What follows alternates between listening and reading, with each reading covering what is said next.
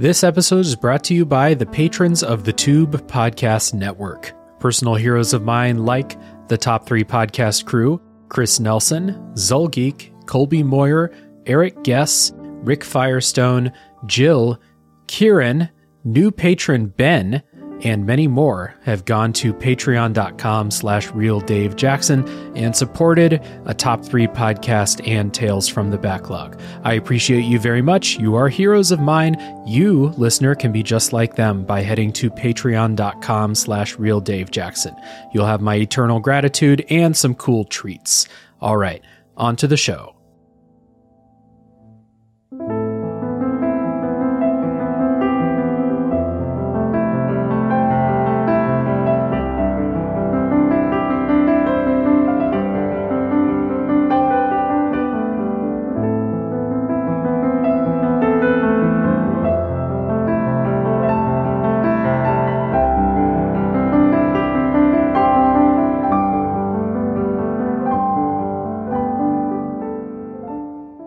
Everybody, my name is Dave Jackson, and you're listening to Tales from the Backlog, a video games podcast where each week I'm joined by a guest to talk about a game we played.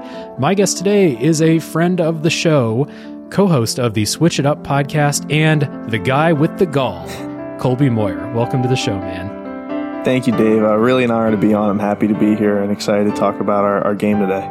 Hell yeah. Today we're going to talk about Xenoblade Chronicles 3 which is a Japanese RPG. Why did I say Japanese? It's a JRPG developed by Monolith Soft and published by Nintendo for the Nintendo Switch in 2022. And if you were on an elevator trying to pitch or explain what Xenoblade Chronicles 3 is to somebody, Colby, what would you say? Well, I worded this kind of like a review, but I think this gets the point across. Uh, I would yeah. say even with some shallow mechanics, Xenoblade Chronicles 3 shines with incredible story, characters, world building, and evokes emotion out of all players that makes it worthy of the title for Best Nintendo Game in 2022. Mm-hmm. Yeah. Um, I would say that this is a kind of change in like the storytelling style of Xenoblade Chronicles uh, for longtime fans of the series, um, while still maintaining the same mechanics of the series for better or worse. Uh, so that's my elevator pitch. Uh, but I do agree with you, and we're going to get into this, I'm sure. But the story is really, really good. So, um, speaking of the story, spoiler policy on this episode. This is going to be this is a weird one because this is a long ass game. So where to draw the line for spoilers is a little bit tough. I'm going to give the basic world building in this episode. These are things that you learn within the first couple hours of playing and kind of the the story hooks. But we're not going to go much further because this game does go in some really uh, interesting directions that I don't want to spoil for people. So that's going to be our spoiler policy today. And yeah, time to, uh, before we get into Xenoblade Chronicles, um, I want to give you a chance to talk about your podcast, uh, which I said at the beginning is called Switch It Up. So, um, I have a feeling that Xenoblade Chronicles 3 is right in your wheelhouse uh, on Switch It Up. But uh, oh, yeah. explain for everybody what's going on there. Switch It Up is basically just a Nintendo centered gaming podcast uh, started by me and my best friend Tyler three years ago when we were college freshmen. Now we're college seniors, about to graduate. It's kind of come full circle that way. It's, you know, been, been a wild ride, but yeah, basically your All Things Nintendo podcast releasing sparingly these days because time is, you know, a bit of a crunch with me starting student teaching next semester and Tyler again continuing school. But, you know, we have a good time doing it it's it's a lot of fun. We just released an episode at the time of you know, this isn't gonna be out for a while, but no. we released an episode released an episode the day that we're recording this. Uh, I think November fifteenth or fourteenth, one of those. It's one of those two days, but mm-hmm. yeah, just um, your All Things Nintendo podcast hosted by two college kids, and we just we just have a really fun time doing it. So if that sounds up your alley, if you're here for a good time, uh, I think we have some good stuff over there for you. Yeah, that's something that I would say about Switch It Up too is that you guys are very obviously having a good time talking to each other. There's there's a quality that that cannot be imitated when two like best friends or really close people do a show together. The chemistry there is is unmatched. Um, I have that with my other show where I do it with all my best friends from high school. Uh, on this show, I talk to someone new each week, uh, so we get different flavor each week. But on Switch It Up, uh, this is what I um, I have Prey on the brain because that episode drops tomorrow, but I talked to Friday Night Gamecast, those guys about that too. uh, when when the host chemistry is really really good, you guys are having a good time talking about you know whatever the subject is for the week. That's a it's it's good podcasting. So yeah, you guys Appreciate are doing good that. stuff. Thank you. Thank Yeah. you. So, um, if you are somebody who uh, enjoys Nintendo games, if you want to hear more about Xenoblade Chronicles 3, because if I if my crystal ball doesn't lie to me, I think we're going to be hearing about that game a little bit more once Tyler finishes it, right? Tyler, yeah, Tyler just got to the emotional climax of Xenoblade Chronicles Okay, Three, so. I think he is. Ta- I think he's taking a, a mental day from playing today. But okay. yeah, when we get done with that game, oh my god, it's going to be a long one. But I'm very excited to talk about it. A podcast is in order for sure. A A hundred percent. Yeah. Um, you're also doing something cool on Switch It Up, um, something not Nintendo related, uh, with Final Fantasy VII and Final Fantasy VII Remake. So, what's going on with that? Yeah, I started a passion project on Final Fantasy VII Remake, basically just a docu series going through basically all the lore bits, big and small, from that game. Because uh, even for people who've played Final Fantasy VII, some people remakes their first experience into the entire franchise. There's a lot of stuff you can miss if you aren't, you know, well versed in all the compilation stuff, and not everyone has time to be well versed in all the compilation stuff. Fortunately, you can tell by the sweatshirt I'm wearing today.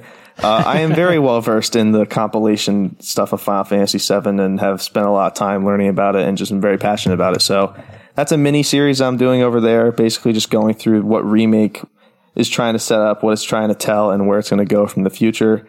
Uh, it's one of my favorite video games ever, both both original seven from 1997 and remake from 2022. So when I have time to get that, when I have time to work on that, it's something I look forward to very much. And it's a lot of work because solo podcasting is a lot harder than I, I thought it would be, but I really look forward to doing it. And I hope that people who listen to it get, get something from it.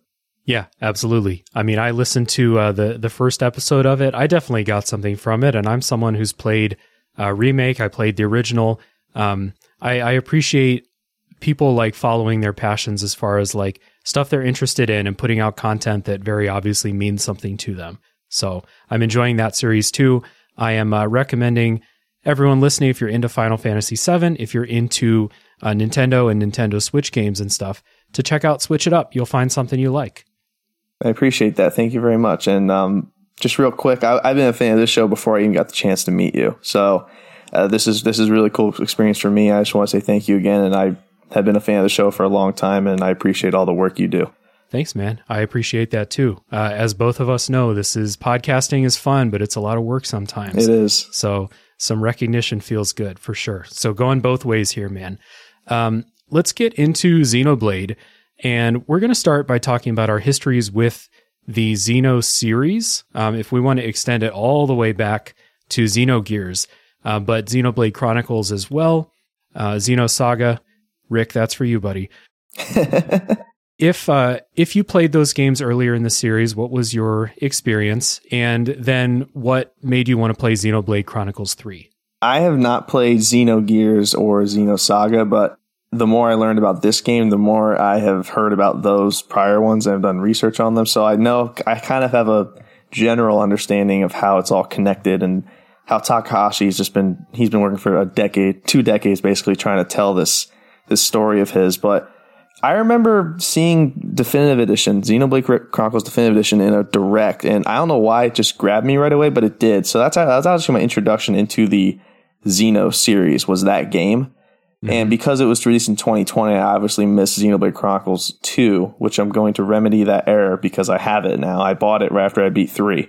But I've gone from Chronic, um, Chronicles 1 to Chronicles 3 back to 2. So it's kind of, it's, it's a mixed bag really, but um, from what I can tell, just after playing two games, uh, the Xeno stories are just so well versed and, you know, so emotionally evoking. So I, I, I think that holds true with three, one, and it's. I think it's gonna hold true with two as well. If the series is anything to go off of.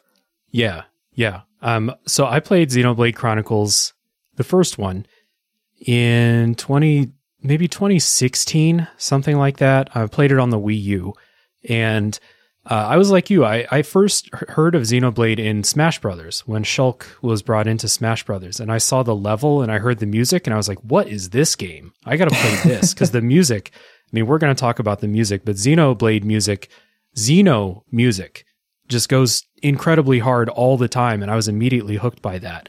So I played that back in the day. I got like 95% of the way through it. And I, I went up against a boss that I just couldn't beat. And I was like, I, I get it. I'm done with this. I'm going to watch the end on YouTube. So uh, I still haven't beaten that one. I played Xenoblade Chronicles 2 as soon as I got my Switch. That was one of the first games I bought. And I love that game. It's one of my favorite Switch games to this day. Uh, it was, um, you were saying like you hope that the story continues what Xenoblade Chronicles 1 and 3 set up. I think it does. I think that game has an excellent story. So, long story short, Xenoblade Chronicles 3 was an instant, no hesitation, day one buy for me. I'm all in on Xenoblade games. Um, this game took me 65 hours to beat. Um, I did most of the side quests that I found, but I, from what I understand and talking to people around, 65 hours seems like a low uh, hour count for this game. Um, even though I feel like I was pretty thorough, you know, if I found a side quest, I generally did it. So um, I never felt under leveled, though. Uh, that's one thing I do want to make clear. So 65 hours felt right to me. How long did this take you? I'm at 65 hours right now, funny okay. enough. But main story, I played on easy mode, and that really allows for exploration over, you know, challenging combat, as I'm sure mm we'll talk about. But um, yeah, I think um, 65 is a good number. It took me about 40, 45 to beat the main story. So for the last 20 hours or so, I've been doing a bunch of quests, which have given a lot of world building. So I'm happy to go back and do them. But yeah, I mean, 65, uh, I took me, I play, I have 55 on Xenoblade Chronicles Definitive Edition. So it feels, feels like a good, feels like a good number. Yeah. Yeah. These are not short games. And uh, I've talked to some people, um, other people in our, in our podcast group who are like, I just hit 150 hours in Xenoblade. I'm not done yet. And I'm like, yeah, that makes sense, but god damn, that is a lot of video game. So a little bit of uh, opening thoughts here about Xenoblade Chronicles 3 before we dive in. Um, I think that this game has I don't I don't want to I don't know if it's my favorite like world building and story setup in the series cuz Xenoblade Chronicles 1 just like captured my attention my imagination with like the setting, living on, you know, uh, the Bionis and stuff like that. But I really like the story setup for this game. Um, I really don't like this game as a mechanical video game. Uh, I think that I was using the phrase wide as an ocean, deep as a puddle. Uh, this game left me extremely unsatisfied mechanically, and the story went had its ups and downs, and then the ending of this game was frankly just incredible, incredible story. So I have a lot of conflicting thoughts um, about it. There's going to be a lot of things that I'm going to praise and a lot of things that I don't like about this game uh, as we get into it. So it's kind of a complicated one. Um, how about you? Just some quick opening thoughts. Right off the top, this is probably one of my favorite games ever. Um, that said, it, it's absolutely flawed, and I'm absolutely going to hear out any and sort of critiques or I don't like this or that. But mm-hmm. for me personally, this hits all the beats that I look for in video games, which makes it for me uh, as close to a perfect game as I can have. I think the buns of this sandwich, when we talk about the beginning and the end, are as good as it gets. Mm-hmm. A little bit of a slog in the middle, but you know that doesn't really take away from the experience. Like you said, I think the world building right off the from the from the opening credit from the opening credits of Nintendo Presents and Monolith Soft and all that are immediately hooks you on just about everything the game's trying to sell. And from that moment, you, you don't look back. So yeah, mechanically, not super innovative at all. But you know what? As someone who um, looks for story and emotion and characters and world building first in video games, uh, this game hits all those beats and then some. So uh, I, I will look back on this game very fondly. Uh, it's a game that I'll try to revisit every year now. It's that high of level for me. It's it's I think it's a top tier JRPG for Nintendo Switch. Nice. Yeah, I, I think I agree with that. Top tier JRPG on the Switch. Despite the things I don't like, the things that I do like are that good. And I think as time passes and the times that I was bored or frustrated with the combat, that's going to fade away and I'm going to remember the story moments and it's going to just, I think it's going to get better in my memory as we go. I'm not saying I'm going to go back and replay it, but I think that's how this is going to end up going. So uh, let's take a little music break. When we come back, we'll get into uh, the story setup for Xenoblade Chronicles 3.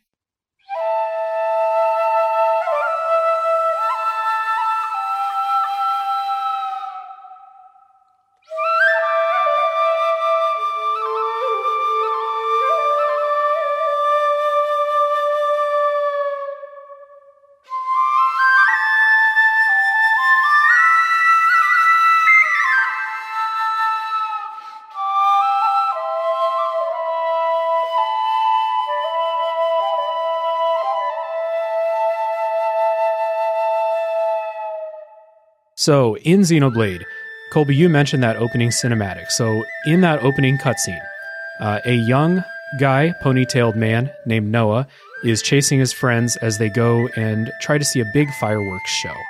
And suddenly, a giant something appears in the sky and time freezes around him. And then you flash to the events of uh, the game itself. That opening cutscene is short, but it is very, very uh, interesting. And then they immediately they cut away from it and they leave that little nugget for you to think about for a long time. So, um, in the game, uh, the world is split up into these two nations called Agnes and Keves, which are forever at war with each other. Immediately, this reminded me of Xenogears. Um, I did play about 15 hours of Xenogears. This is what's going on in Xenogears 2 two nations perpetually at war. Uh, so it immediately made me think like, is Takahashi revisiting uh, Xenogears, a famously unfinished game that they just didn't have the time and resources to see to the full, you know, vision that they had. The nations, Agnes and Keves, are divided into colonies that are governed by flame clocks, uh, which is it's literally a clock that's full of flames, um, and it's a representation of the amount of energy available to the people, like life force, basically available to the people and available to the colonies in a more traditional sense of the word energy. Um, the only way to replenish the flame clocks is to kill people and to harvest their life force into the um, flame clocks. Hence the endless war. Uh, so you're locked in this. They're locked in this repeating cycle of killing to replenish the flame clocks. The flame clocks running low. You got to go out and kill some more people in battle, and it's just that's that's what this world is all about. Um, the citizens of these nations are born as teenagers, and they have a natural lifespan of ten years. Although because they're always killing each other, most don't make it to ten years, and if you do, it's um it's a momentous occasion. And I will stop giving story setup there just to get your thoughts on this kind of world building setup, Colby. Yeah, looking back on it, I mean, has there in recent memory has there ever been a more effective use of dramatic irony? I mean, so much good, so much good stuff is done in this in these opening scenes. Just again, like right away, you're interested. Like the fact that human life is like a resource, and they make mm-hmm. that evident very quickly with you know, when the husks fall and the life source literally gets sucked into the flame clock immediately. And I think like, you, they're powering these two like giant mechs in the opening scene. It's super interesting. It immediately grabs your attention and just right away, um, you want to know more. And that's kind of like the, it's crazy how like quick they show you the A plot of the game without yeah. telling you it's the A plot, which is mm-hmm. again some, which is just I think fantastic storytelling and writing. Yeah, it's really good. And this is something that I think this game does really, really well. I'm not a huge fan of the beat by beat plot throughout the entire game. And the villains and stuff, they're really hit and miss with me. But what I think this game does really, really well is they thoroughly explore this world setup with the two warring nations, the effects that this have has on people, the different ways the different colonies are dealing with this or not dealing with it, uh, ignoring it, basically.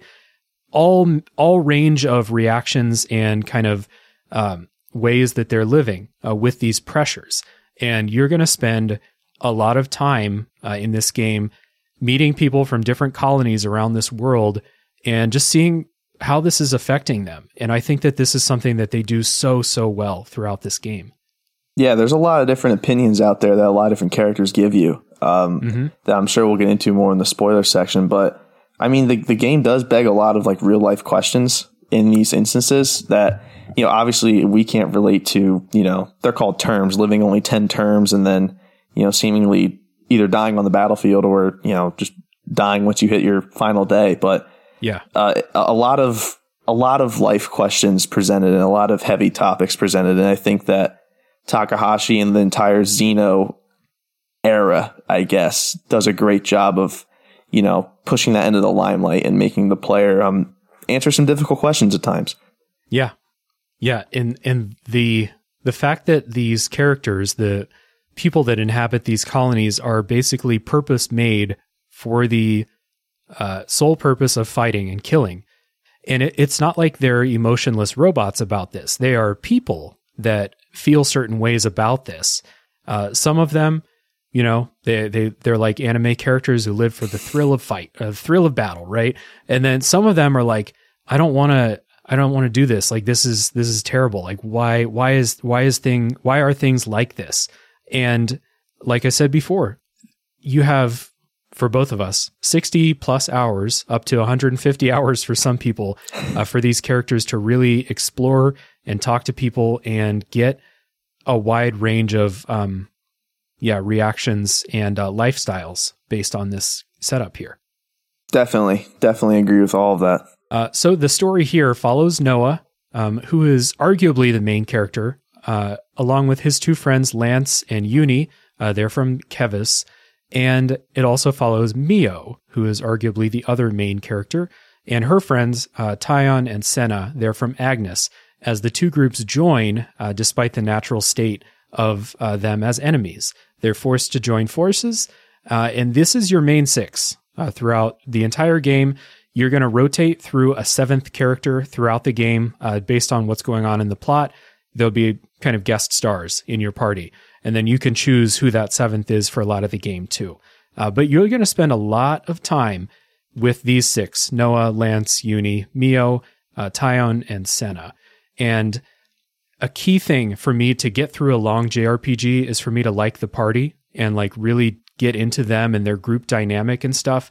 And this is another thing that I think this game crushes. I love this cast, and I think that them as a group are really, really good together. Yeah, uh, well, yeah, I have a couple things on this. I'm going to ask you throughout this episode to kind of push it back a little bit, like some of your like favorite moments from this game. The scene where they are fighting each other, like when they first meet. That's Yeah. one of my favorite scenes in the game when Noah like figures out Mio's pattern, they're dueling. Love that. Then obviously when they, you know, get the stone and become friends and the whole the whole thing's great. I, I love it. Yeah. I've watched it multiple times. Yeah, this cast is fantastic. Uh, Noah and Mio are obviously the highlights of it. The game is centered around them, but the the other four are just as good and all have their own special moments. Uh, I do miss a little bit of the diversity in groups, and I mean that in the sense of everyone here is about the same age. Now that's the natural state of the world, so they probably couldn't help themselves, and I think that's where the seventh guest party member helps in some cases. But I do miss having the Shulk and you know Reyn and you know Dunban's the older one, and then you have um, oh, I can't forget the the girl's name with the kid Juju and one, but you I, I do miss a little bit of the of the age gap and the different you know the different kind of upbringings from the games, but that's not the but regardless, I still love this cast. These characters are great. They they all blend so perfectly together. I think the you know the friction between them is done very well in the beginning of the game, and then the unisons they have towards the end is also very well done. So it's cool seeing their that relationship build throughout the course of the game, and um, it's it's very well done. Yeah. Yeah. Couldn't agree more. Um, and, and this is that I came through this game like, you know, starting out and just being like, okay, I've got Noah and Mio. They're the characters that are on like, you know, the promo art and stuff like that. They're obviously the main characters. And we'll see how these other four characters go. And Lance is kind of, you know, he's really brash and it comes off as, uh, to me, someone where I'm like, okay, buddy, just tone it down a little bit. Uh, but I ended up loving him. Um, Eunie is really kind of uh, forward um, and uh, vulgar in a lot of ways. And Yeah. it's another thing that like it's really hit and miss when characters like curse in video games uh, for me because it, it doesn't feel natural in a lot of games. I love Eunie too because she's a fucking weirdo and I I, I dig that. Same thing with um, the other two with Taion, very reserved, uh, very uh, tactical in the way he approaches situations, and uh, Sena uh, with her flaming hair and giant hammer. Um, I it's, love It's just yeah, I, I love. I mean, I love all of them. It's it's really impressive for me to come out of this um, out of this like long experience and try to think in my head who's my favorite side character? And i'm like well i love sena. Well i also love eunie too. I mean lance is pretty cool too. And like uh, i like taion too. You know it's it's tough to pick a favorite other than noah and mio. Yeah, it, it really is. Uh, just it's crazy how this game does such a good job of making you feel the the triumph, the defeat, the pain, the joy of of six characters all at one time. Uh, th- not only between themselves, but between um, the party and the player as well. I think it is again just like exceptional. I, I don't really know how else to put it other than it's just it's so well done. especially early in the game. Like this is just a, more of that hook, line, and sinker that Monolith Soft does, and they do a wonderful job of it. Yeah. So your group here, the group of six, um, is given the power of Ouroboros, which is a word you're going to hear a million times throughout the game. And in making my notes and writing this word down a hundred times, I finally learned how to spell it. So good Yeah, job, Dave. You crushed Uh, it.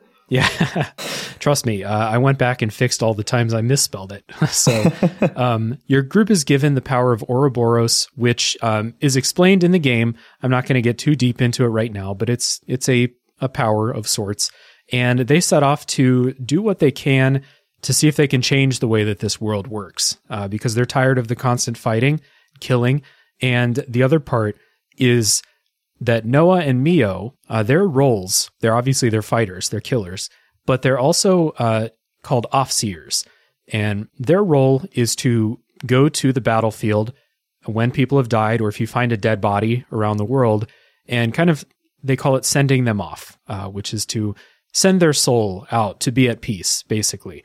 Um, if you played Final Fantasy X, think Yuna doing the same thing. It's very, very similar.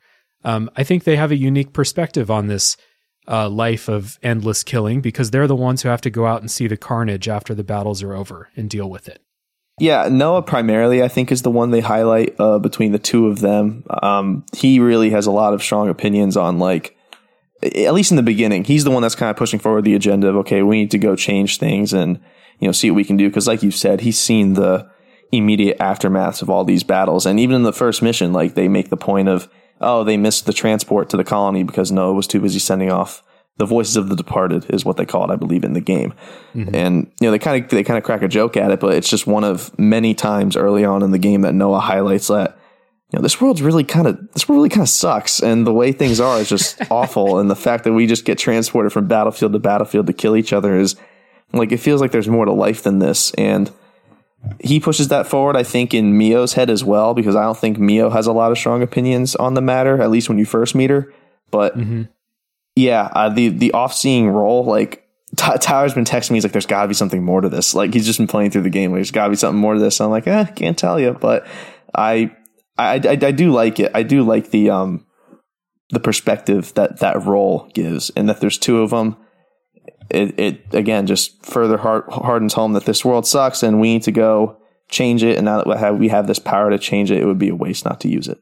Yeah, 100%. So as you're going through the story, this is a, a classic Xenoblade thing. If you played the other Xenoblade games, you know what I'm about to say, but this starts out really strong. And then about 30 hours of me being like, okay, uh, let's get to the good stuff. And then it gets to the good stuff. This is Yeah. unlike Xenoblade Chronicles 2, which I think is like definitely a it gets good after 25 hours game. Uh, this game starts out really strong. Like if you're not if you're not interested in the story setup that we gave you, I'm not sure that this story is going to work for you. Um, but I thought it was really interesting, and maybe the game does a better job of setting it up than me. But um, it it really does take like a dip in the middle, I think. Um, and there are inherent pacing issues with games where you're allowed to approach the main quest whenever you want to, uh, which this game is. You'll have lots of side content that you can do at any time.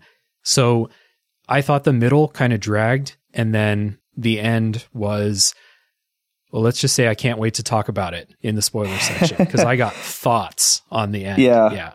Yeah, like I said in my um in my earlier introduction, the, the buns of this game are very good, but you know now that we're we've gotten past the the sesame seed bun and now we're kind of on to the you know condiments and vegetables, it gets a little you know watered down. There's a couple cute like you know heartwarming like oh the the six are starting to bond more together scenes. Yeah. The Oasis is the one that immediately comes to mind for me when they all hang out in the Oasis, and that's when you first learn how to do the gemstones. But yeah, just I feel like all desert levels in all games have a tendency of just dragging down the plot Yeah. immensely. Like I, I don't know what it is, but yeah, uh, unless you sped run it like me, because I played on easy. This was only like 15 hours for me. Like I couldn't. 25 might have been the nail in the coffin, Only, but only 15 hours. yeah, only, only, only, wait, only 40% of my playthrough. But yeah. yeah, the middle part. I mean, couple couple fun highlight moments, some a little bit of world building, a little bit of you know they introduce a lot of gameplay stuff here too, which is great because Xenoblades have a tendency of introducing like, oh, here's a new mechanic uh, with 30 minutes left to play in the game. So, yeah. yeah, uh, again, nothing really super special in the middle, but it does a good job of getting you to that. Oh, this is the good stuff, and then it's just all incredible from there. Yeah, yep, totally agree. And there were times like you know in our mutual discord servers and dms and stuff there were times when i was like man i don't like this game that much. And then when i hit you know that that spot that you mentioned with tyler getting to earlier i was like motherfucker i am back in. 100% back in. Uh, so Buying i'm just glad i got back. to that point. Yeah.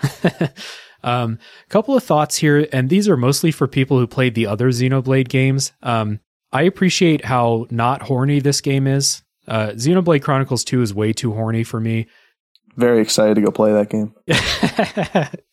uh, there are, um, yeah, just just not a lot of like sex happening in this game. People don't people don't need to have children in this game. They're all born when they're teenagers. So like it's a very early cutscene, like makes it very clear they're not even thinking about that. So um, I appreciate that as a uh, a prude in video games. Is that pretty up? Is that pretty upfront in Xenoblade 2? Uh, yeah, character designs, and uh, there is a Nopon that has a a made a French made robot. So, yeah. Um, however, oh, that boy. being said, I guess they couldn't help themselves because there is a waifu robot DLC coming and a swimsuit uh, cosmetic DLC coming. So I think it's already in the game.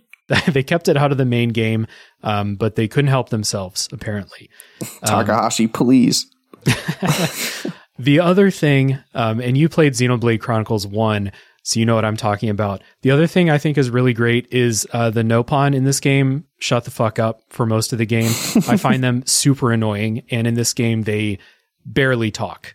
Uh, there's there are a couple that travel with you, and they talk every five hours or so.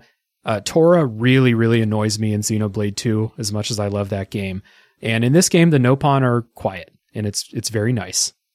Yeah, it's it scares you in the beginning though, doesn't it? With the Nopon, they're like, "Oh boy, yeah. here they come! They're they're yeah. going to be the one. they're going to be the one to kill God at the end of this game." But it's the uh, it's the the San Andreas. Uh, shit! Here we go again. exactly, but no, they they do a great job of actually like, especially um the especially Riku. Like what he has to say is usually important. So yeah, it's I, I love how much of a backseat they took because at the end of the day, that's what they are. They're they're second rate characters. They're kind of there for the comedic portion of it, but in this case, one of them actually is knows a lot more than he's leading on. Maybe yeah. could be a spoiler thing, but yeah, I, I, re- I, really appreciate the the Nopon not not driving the bus here. Yes, hundred um, percent.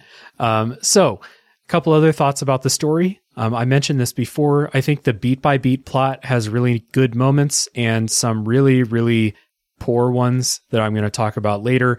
Um, the villains in this game are, in my opinion, caricatures and I don't like them. Um, I don't I don't appreciate them as characters. They are as mustache twirly as you get for the most part. They explain their motivations later. I still don't think it makes them good.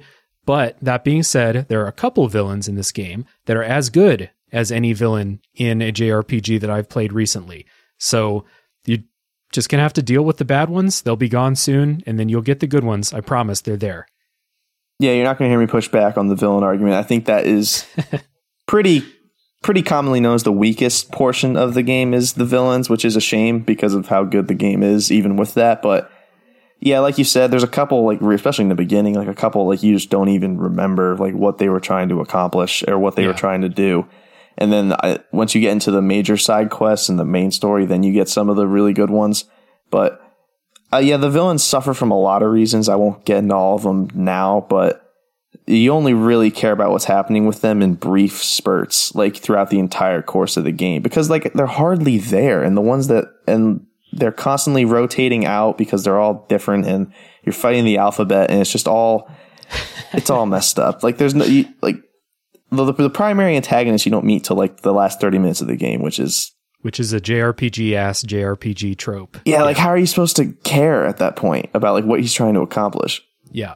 Yep. Totally agree. The last thing I have about the story um, is that for people who are coming to this with knowledge of Xenoblade Chronicles 1 and 2, there are a lot of references and world building that's built on those two games, but it's pretty indirect Like um, there are some mechanical things which I'll talk about in the combat, um, and then there are names, I guess proper nouns. I'll say there are proper nouns that are brought back, and if it's been multiple years since you played one of those games, unless you're like a fanatic, uh, a lot of those things are going to go over your head if you're like me. Um, I didn't notice most of them until I I was actually complaining. I was like, you know, I don't I don't see where this fits in the series. And people are like, oh, here's all these things that are actually references to one and two. And I was like, oh, I just didn't notice at all. Uh, so if you are like a lore hound, a Xenoblade fanatic, that stuff is there for you, um, but very surface level uh, for the most part. Yeah. Yeah, I'll, I'll bring up the other side of that argument just to be devil's advocate. I think Nintendo primarily does a really good job of this, and I suspect they'll do this with Tears of the Kingdom as well. When they release games that are a part of a bigger whole, they do a good job of making it that you can enjoy that specific game without having any knowledge of the prior ones. That is true. I think yeah. I think Xenoblade Chronicles 3 by itself, and I think Tyler's an embodiment of this. It's one of his favorite games he's ever played, and he has no experience with the series. Saga, Gears, or Blade. He's just he's the only game he's played is three, and he just loves it. He's not confused. He gets what's happening. I think if anything, until the very end of the game, the connections to one and two are more like rewards for playing those games, I guess, to make the maybe maybe make the audience feel smart, like, oh hey, I know what he's Yeah. talking about. Yep. But yeah, I think this game is on its own is very good. Like I think it does a very good job of distinguishing itself as something different, as most Nintendo sequels tend to do. That's true. Yeah, I'm glad you brought that up because uh, this is an inevitable question when we get kind of deep into series here. Uh, do I need to play Xenoblade Chronicles 1 and 2 to understand Xenoblade Chronicles 3? And the answer is absolutely not. Uh, you- this game stands on its own. Um, having knowledge of the first two games will enhance it, uh, but you definitely don't need to play the first two games to get this and understand it. And um, not to go too deep into it, but you can play this game first and then go play the other two and that context will still make sense as you're playing the other two games i think in a in a pretty cool way. And that is all i'm going to say about that lest i spoil something. I'm acting like i can't edit out something if i say a spoiler. I, I have the power here but um, yeah it, it's it's good stuff. You got any other thoughts about the uh, the story before we move on here? Uh, not really. I think we hit a lot of the major beats without getting too deep into it. Like Yeah. you said, if you're not asking like what's coming next after three or four hours, this probably isn't going to click for you because the next 15 hours sure as hell will not click for you. But yeah, I think um, chapter one's as good as it gets. I think honestly when it comes to this game. Like, and there's a there's only seven chapters. Majority of them are good. Chapter one is absolutely at the top of that list. Yeah, it, it really starts out strong, grabs your attention, and then hopefully it can hold you for like that middle section until you, You get tread back water to, for a while. yeah, until you get back to the um, you know the roller coaster on its way down again. Yeah.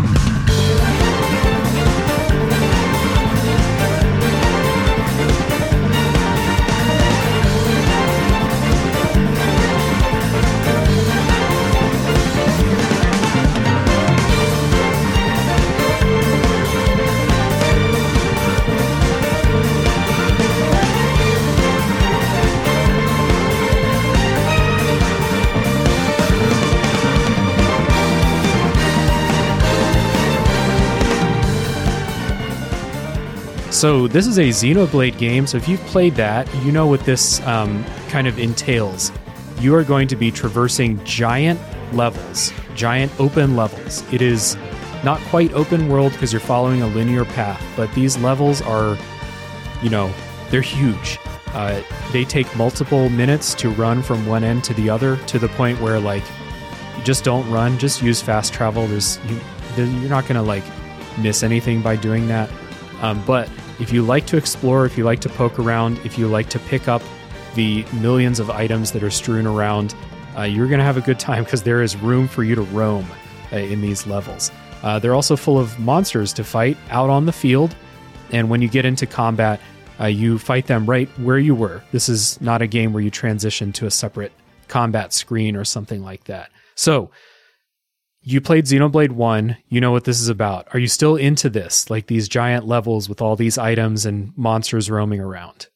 Uh, Yeah, I think that I think this is where this series suffers from being on the Switch because if this was on like the PlayStation 5 or Xbox Series X, I can't imagine what it would just look like visually. But yeah, th- even that said, like the the sword piercing the great monster looks incredible still. Like it, it looks amazing. Yeah.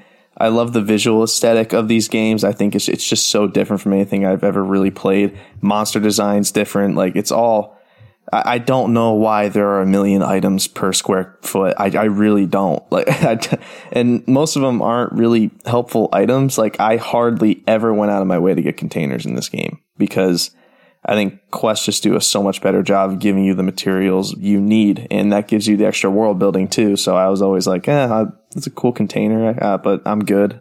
I'd rather send off this soldier or just go do the quest instead. But I, I love the look of the. I think the Ferronis look really good in this game too. Like the mm-hmm. on, at the colonies, I, I love those too.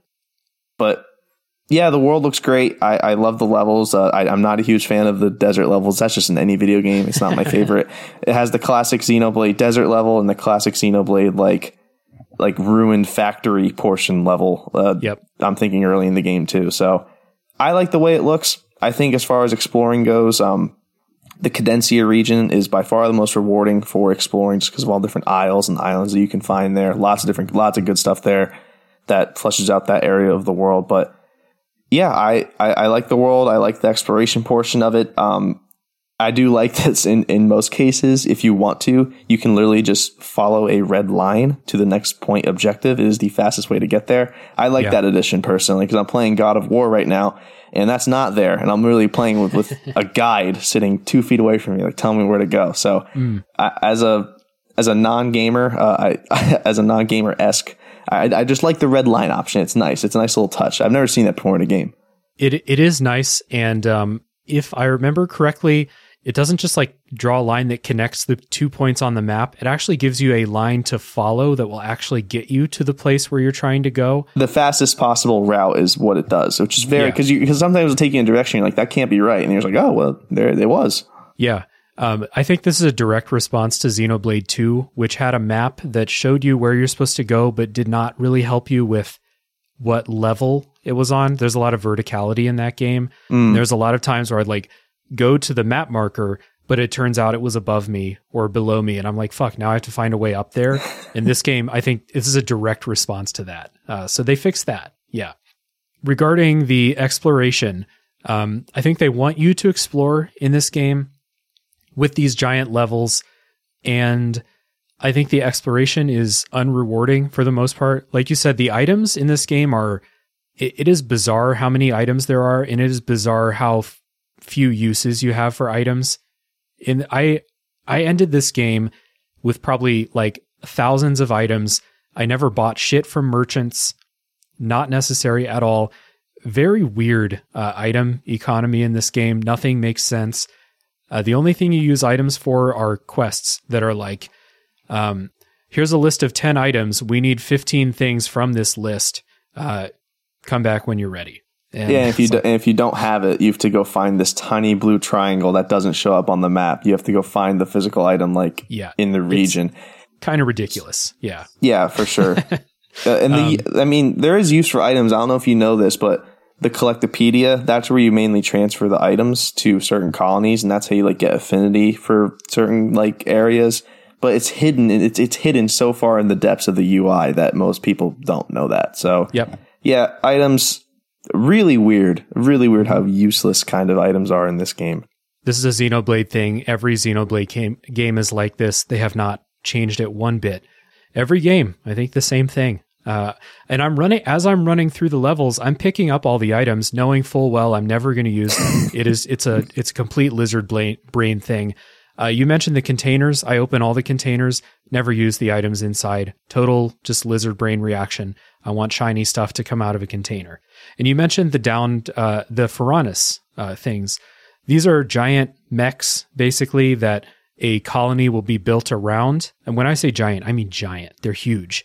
Um, sometimes you'll find downed ones out in the field. It's cool to find one, but I think I only found three my entire game. So they're pretty rare and you get more items for finding them.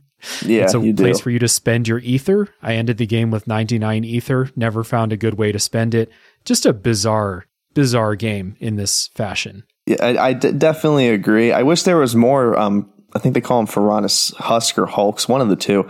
Yeah. I wish there were more of them because they introduce them pretty early, and it's like, oh, this is a pretty cool concept where you spend your ether, you can get some extra, um, you get some extra resources here. This is a place where you can set up camp and train and level up, and you know, it's nice to have. It's always nice to have those areas to fast travel to when you need to do something. But I think I only found like four of them, and I'm kind of like, oh, this is, you know, I still have so much ether in this cylinder that I don't know what to do with. So Yeah. yeah, I, mean, I feel like another missed opportunity, but you know, I feel like we're just we were praising the Xenoblade name here when it comes to these types of problems. Oh, yeah. It's a, it's a series wide thing. Doesn't change the whole time. Um, I it's- appreciate the it's same here. consistency. Yeah, yeah, they are nothing if not consistent, uh, for sure. Regarding the exploration or like the levels, I guess a couple more things. You made a good point that I like the way the levels look. Like if you just stop and look out at the landscape, it's really interesting most of the time. Um, and this is a Xenoblade thing throughout all the games too. Lots of crazy, you know, natural formations, rock formations. Um, colorful forests wherever you are they all have unique features. Uh, this is a game where again if it wasn't on the switch i might have taken a ton of screenshots of the landscape. Um, it's on the switch though so it doesn't look great. I mean it looks cool but like the resolution and stuff is is pretty rough. Like this game kind of suffers for being on the switch. Um, things get real pixelated from time to time even in like cutscenes and stuff it's there's not a whole lot of games I've played where I'm like, whoo, the Switch, whoo, it's uh, giving its dying breath right now. uh, this was one of those games though, where I was like, uh, we got to get something new going on Nintendo. Like, come on, it's it's time. We got to power up the hardware, baby. Like we, we Yeah. can't be letting games like this look like this because this is this is what the this is what the normie Twitter people use to drag this game through the mud. There's like, oh, look at this screenshot, and you're just like, no, no, please, Please don't look at that screenshot. Please play the game and talk about the story. please watch the 13 and a half hour movie. I promise you'll get something out of it. Yeah, that's the other thing um, that I didn't mention about the story. There are, like you said, over 13 hours of cutscenes in this game. Um, I went on YouTube and found that cutscene compilation movie too. So, watching a lot of cutscenes, um, the cutscenes are generally entertaining, especially the action cutscenes. That's a Xenoblade staple. Um, but yeah, a lot of cutscenes in the game. The other thing about the world, last thing, is that this game introduces some light Metroidvania, saying this with like air quotes, style upgrades to unlock new places to go. Like uh, you'll get the ability to climb up special vines or walk up a slope that's made of sand. Um, these allow you to access new parts of levels and uh, whatever you might find there. You might find some more bullshit items. You might find a new colony, though, which is a really cool discovery because that means more side quests and more people to talk to, like we said before, about like the pressures of this world and stuff like that. I enjoy those, but every time I'm like, I didn't get that Metroidvania thing where it's like, I got a new item. I'm going to go back to those old levels and climb up all those slopes I couldn't climb before because I did it a couple times and it was like, you found a container. And I was like, all right, okay, you burned me, you know, burn me three or four times. I'm going to stop doing it. It's a very mixed. It's a very mixed bag. Uh, I think the one that's most rewarding is the one where you can um, slide on the slopes, like the wire slopes. That that for me was the Yeah. one that like gave away some serious like story beats and you know places to go. I'm thinking in ch- late chapter three, chapter four. That's kind of where that's the that's the most rewarding. So, I mean, yeah, but I mean, I only went. I've only I, I can probably count on one hand how many times I went up a sandy slope. Like honestly, like it just didn't come in handy for me that much. The ladders is the most useful when you can actually get down them because getting down them is a pain. If you're if you're not sensitive with the joystick, you'll just fall and shatter your legs. But mm-hmm. yeah, world traversal, it, like it's fine. Like it's it's nothing super special.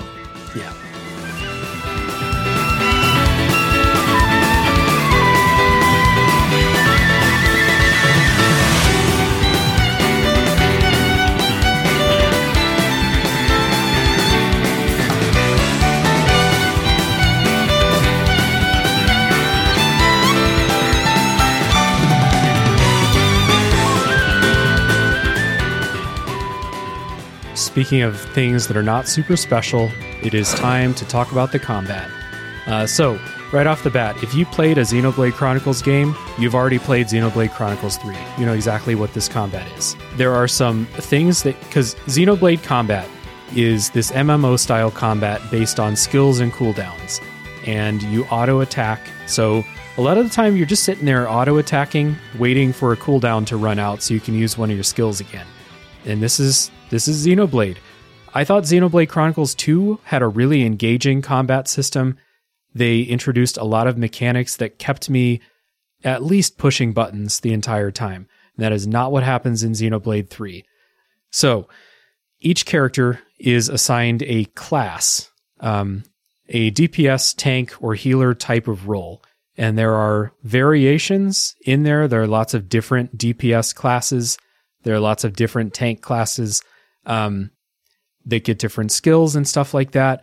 I'm just going to say this straight out. This job system is mechanically broke. I don't understand why this is in the game.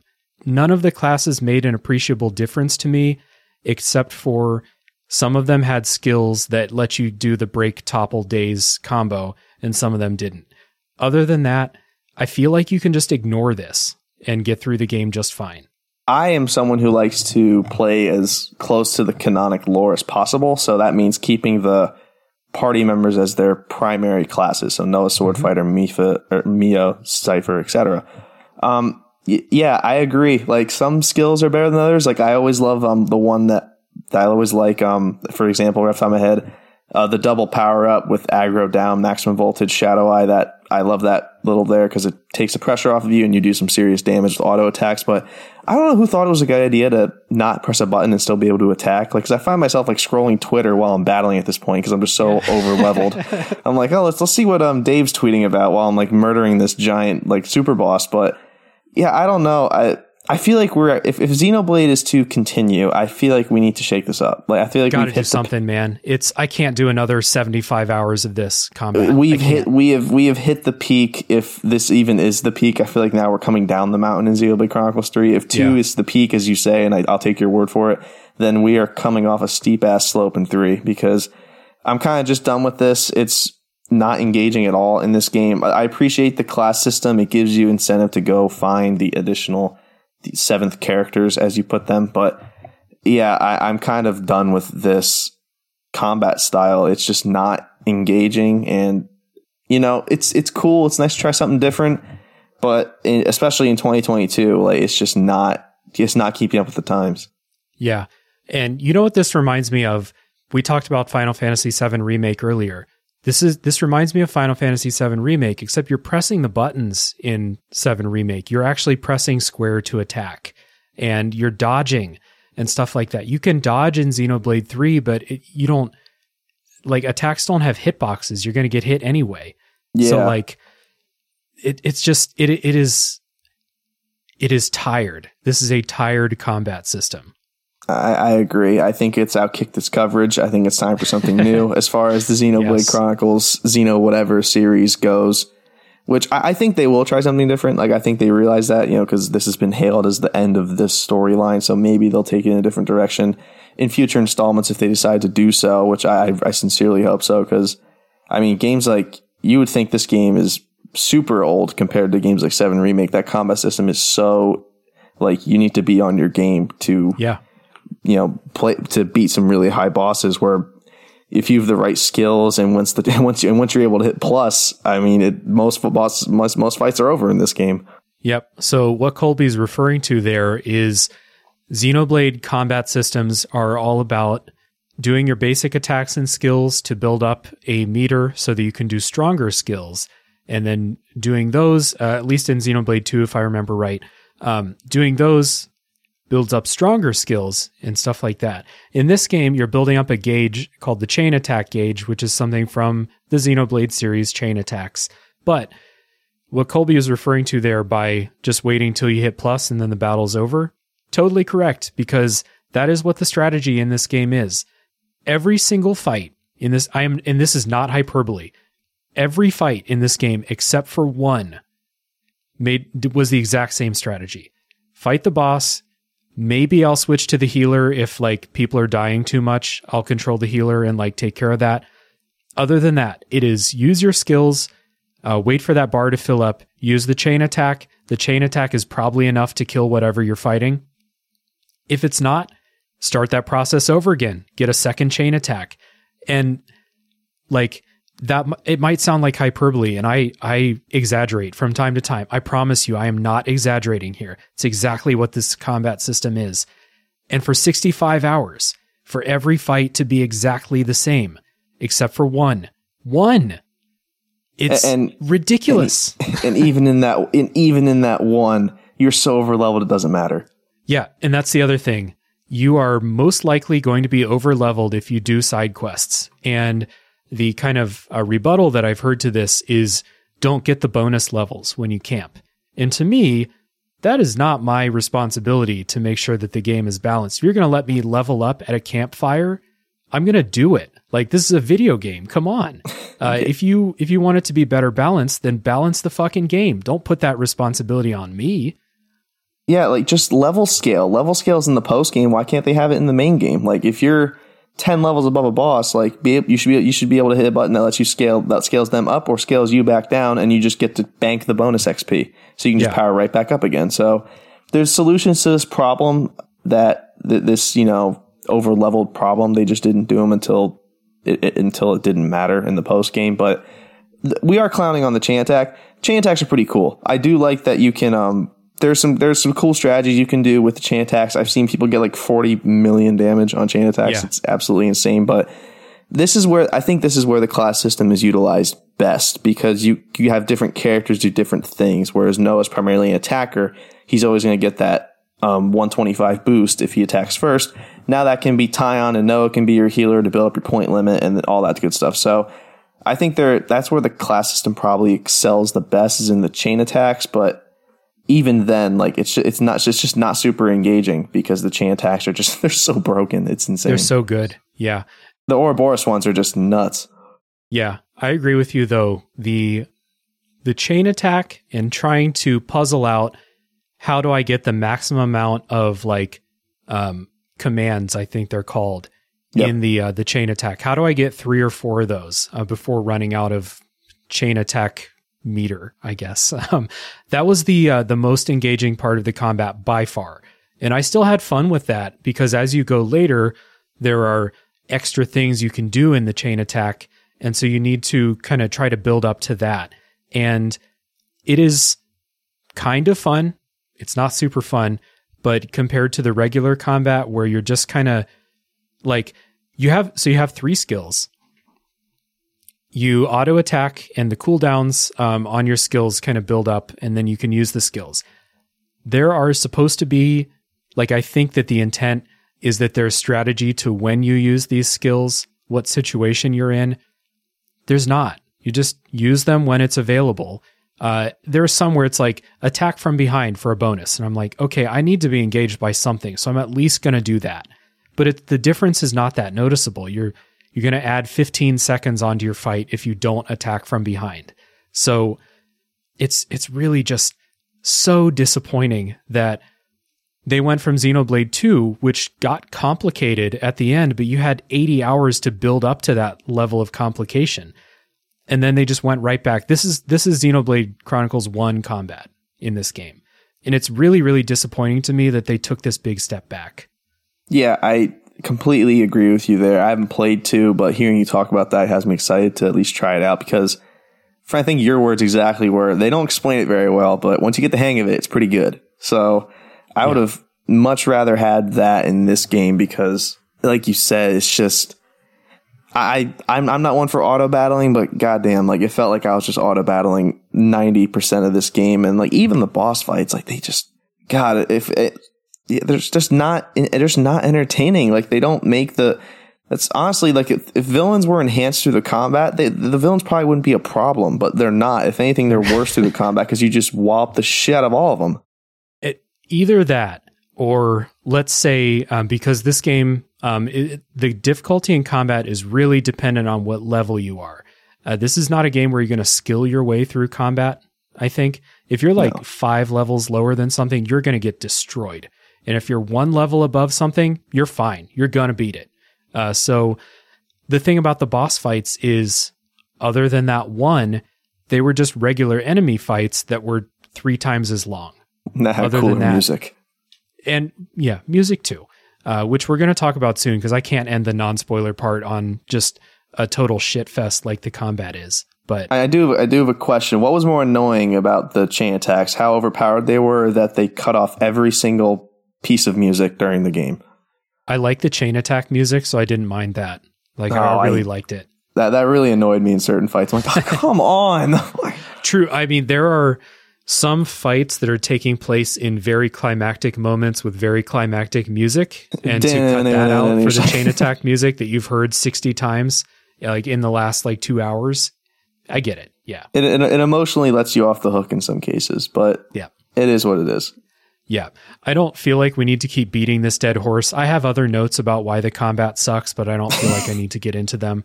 Um, the other, I guess the last thing I'll say is that in Xenoblade fashion, they are introducing new combat mechanics every 10 hours for the entire game. Literally five hours before I beat the game, they introduced a new mechanic.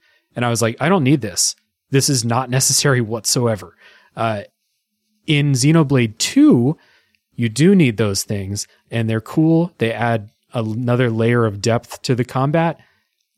Yeah, just I'm going to go back down this path of talking about how disappointed I am. I think it's time to cut it right now. Yeah. Yeah, I mean, I, we can talk about this all day. I feel like, but you know, this this game's good. So let's talk about the good things. Let's talk about the good things. So, uh, we're going to talk about music. We'll get a break and let you listen to some of it. We'll get back to it.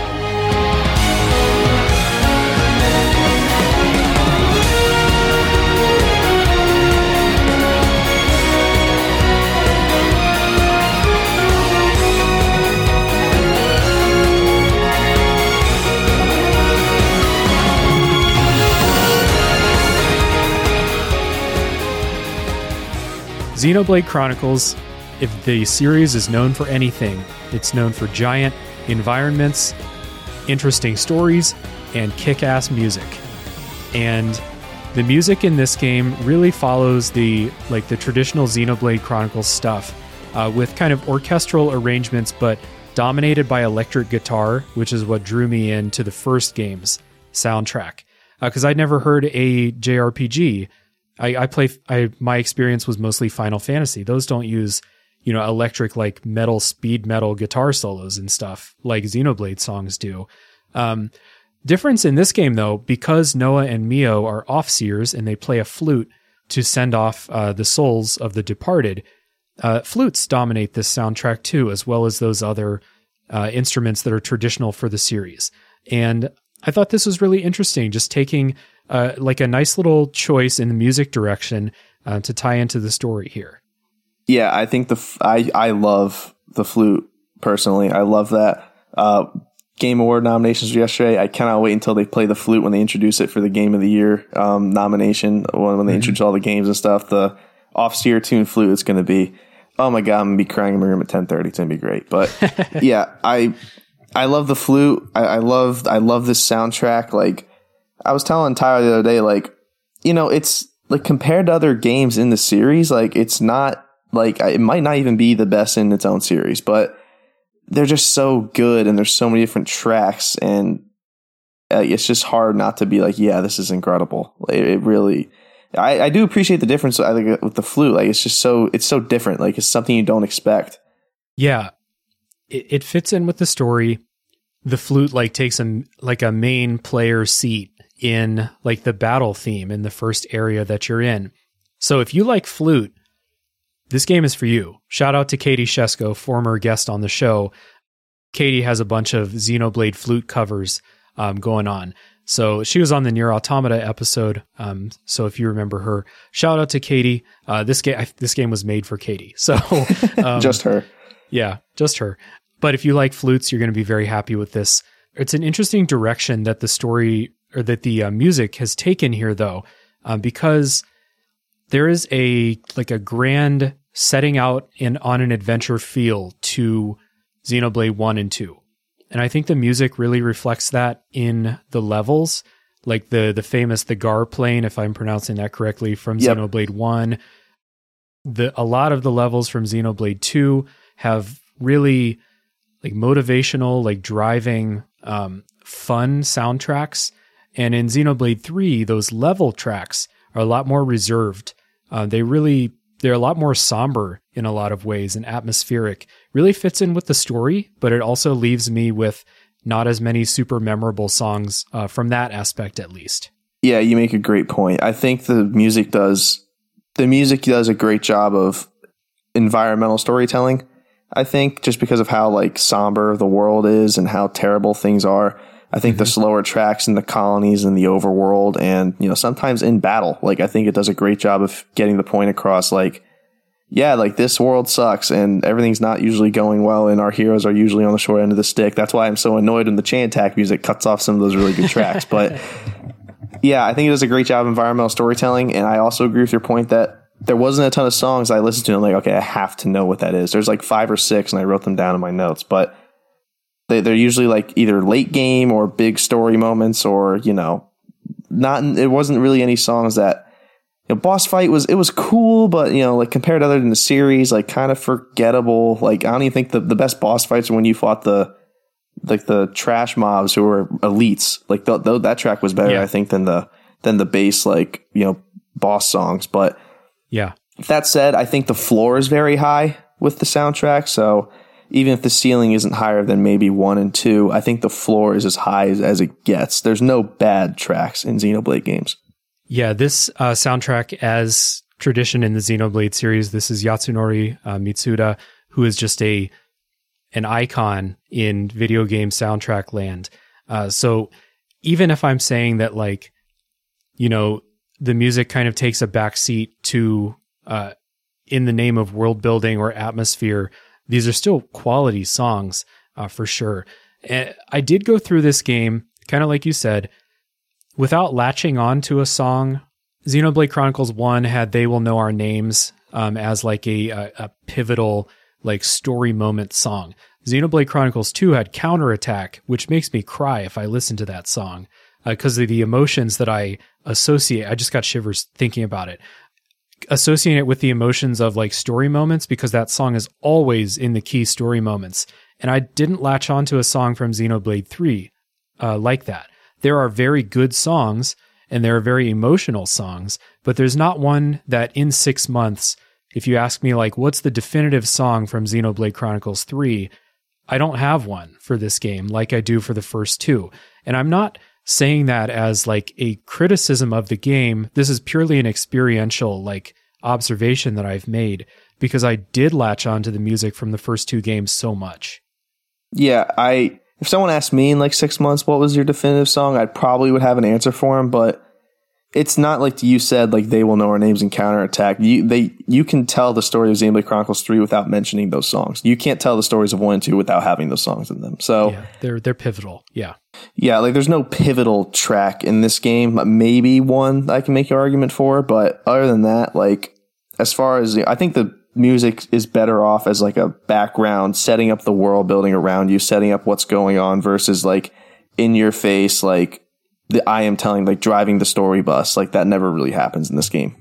Yeah, there's a song on this soundtrack that's also called "They Will Know Our Names," and that song's really good. I love that song. Um, but like I said, counterattack and the way that I felt when that song was playing, that's going to stick with me forever.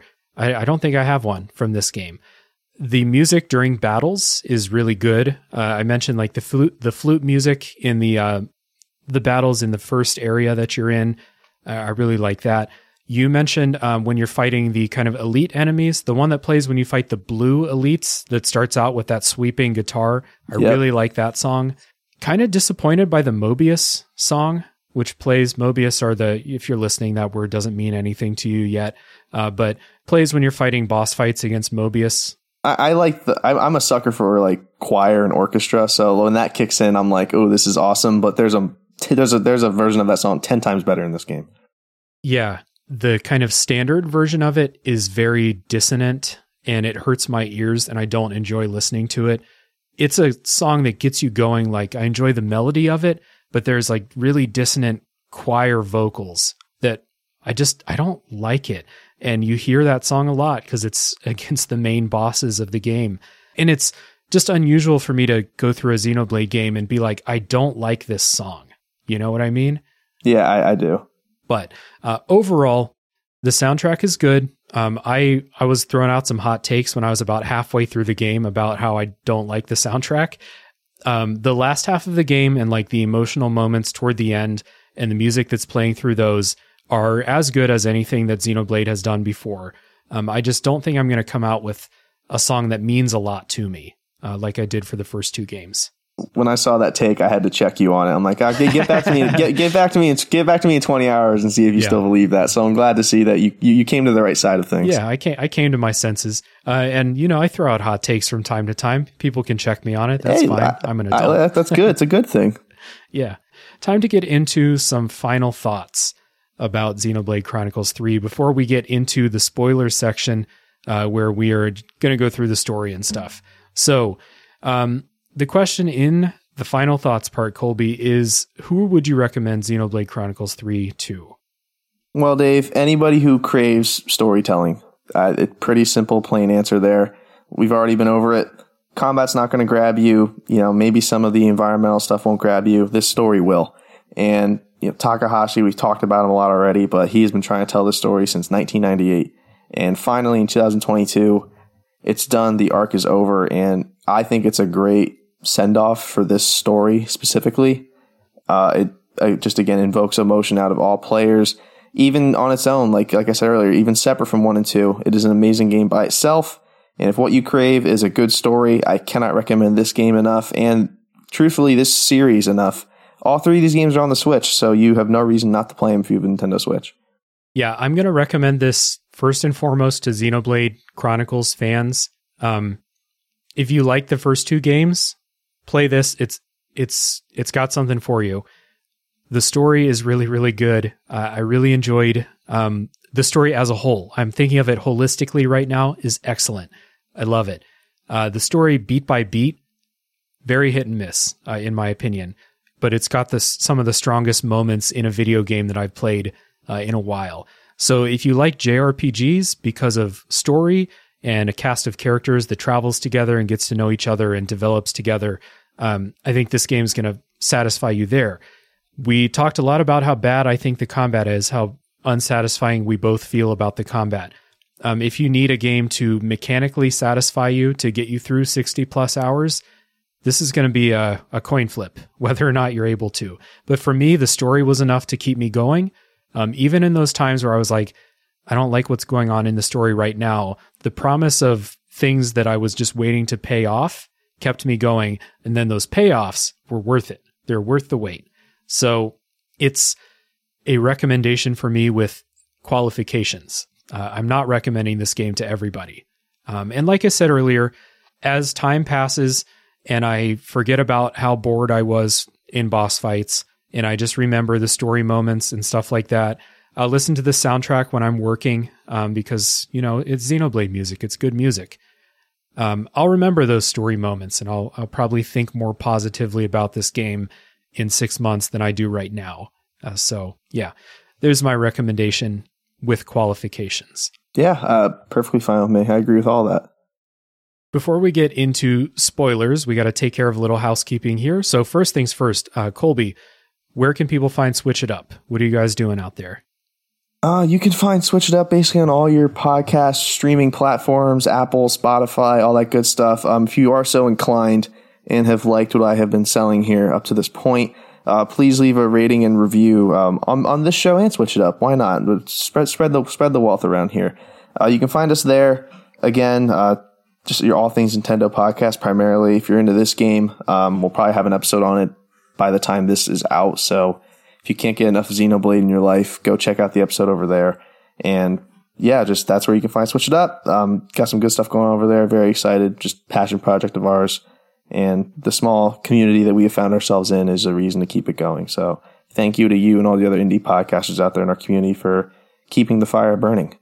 Yeah, absolutely. Um, and I'm definitely going to listen when your Xenoblade 3 episode comes out because I want to hear the two of you talk about it um, and kind of get into it the way that you can. It's gonna I gonna be it's always, you know, always a different vibe when you hear different people talk about the same game, um, even if it is the same game. So uh, I'll be on the lookout for that too, for sure. Everyone listening, you can find links to switch it up down in the show notes so that you don't have to search anything. Just go down, click a few buttons, you'll be there. Um, as far as Tales from the Backlog goes, same thing as always. As Colby said, ratings and reviews are super helpful for indie podcasts like us. Um, I would really appreciate it if you take a moment to write a review. Um, very, very helpful.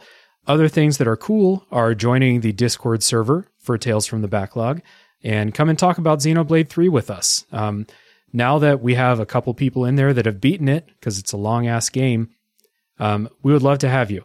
We're talking about other games, we're talking about movies, we're talking about TV shows, all kinds of stuff. Um, you can also support the show on Patreon if you're so inclined. You would be my hero if you did that, but I'm certainly not pressuring you. You'll find links to everything down in the show notes, as well as the last thing, my other podcast called a Top 3 Podcast, where we do top 3 lists. So if you want to hear me talk about something that's not video games, that's the spot. So, Colby and I are going to take a break, and when we come back, it is spoiler time for Xenoblade Chronicles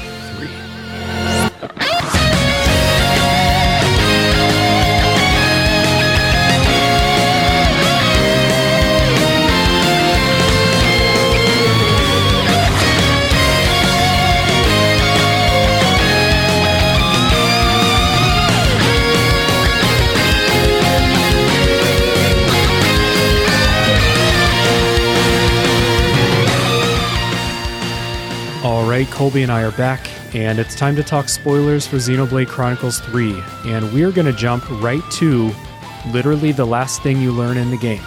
So, this is your warning. This is real fucking spoiler time. If you don't want to be spoiled on the entire thing, get out. So, the world explained. As it's told in the game, you kind of learn in reverse order how this world came to be. Um, because if you if you give it any thought, and if you were listening to the spoiler section, if you're still listening because you just want to know what's going on, um, and you thought that this world seems artificial, people are not supposed to be born when they're teenagers and only live for ten years, right? Um, that's what's going on here. So it, something I this like blew my fucking mind when I learned that this was what the opening cutscene was is the worlds of Xenoblade Chronicles 1 and Xenoblade Chronicles 2 colliding and merging. And the world that we have here, uh, the the world, uh, how do you pronounce the name of the world? I never even attempted it. Aionios? Aionios? Okay. Yeah, dude, actually, a, a cool fact about that Aionios in Greek means without beginning or end. no shit. That makes a lot of sense. Right away, telling you about the endless now that we will be talking about, I am sure, in greater detail as we go through the spoiler Yeah. section. Yeah, okay, so I'm glad that I didn't like I'm glad I don't have that bone where I'm like that sounds like a Greek word. I'm going to look up what that means. Like right at the beginning of the game, you know? Yeah, you're just like, oh no, spoil myself. Yeah.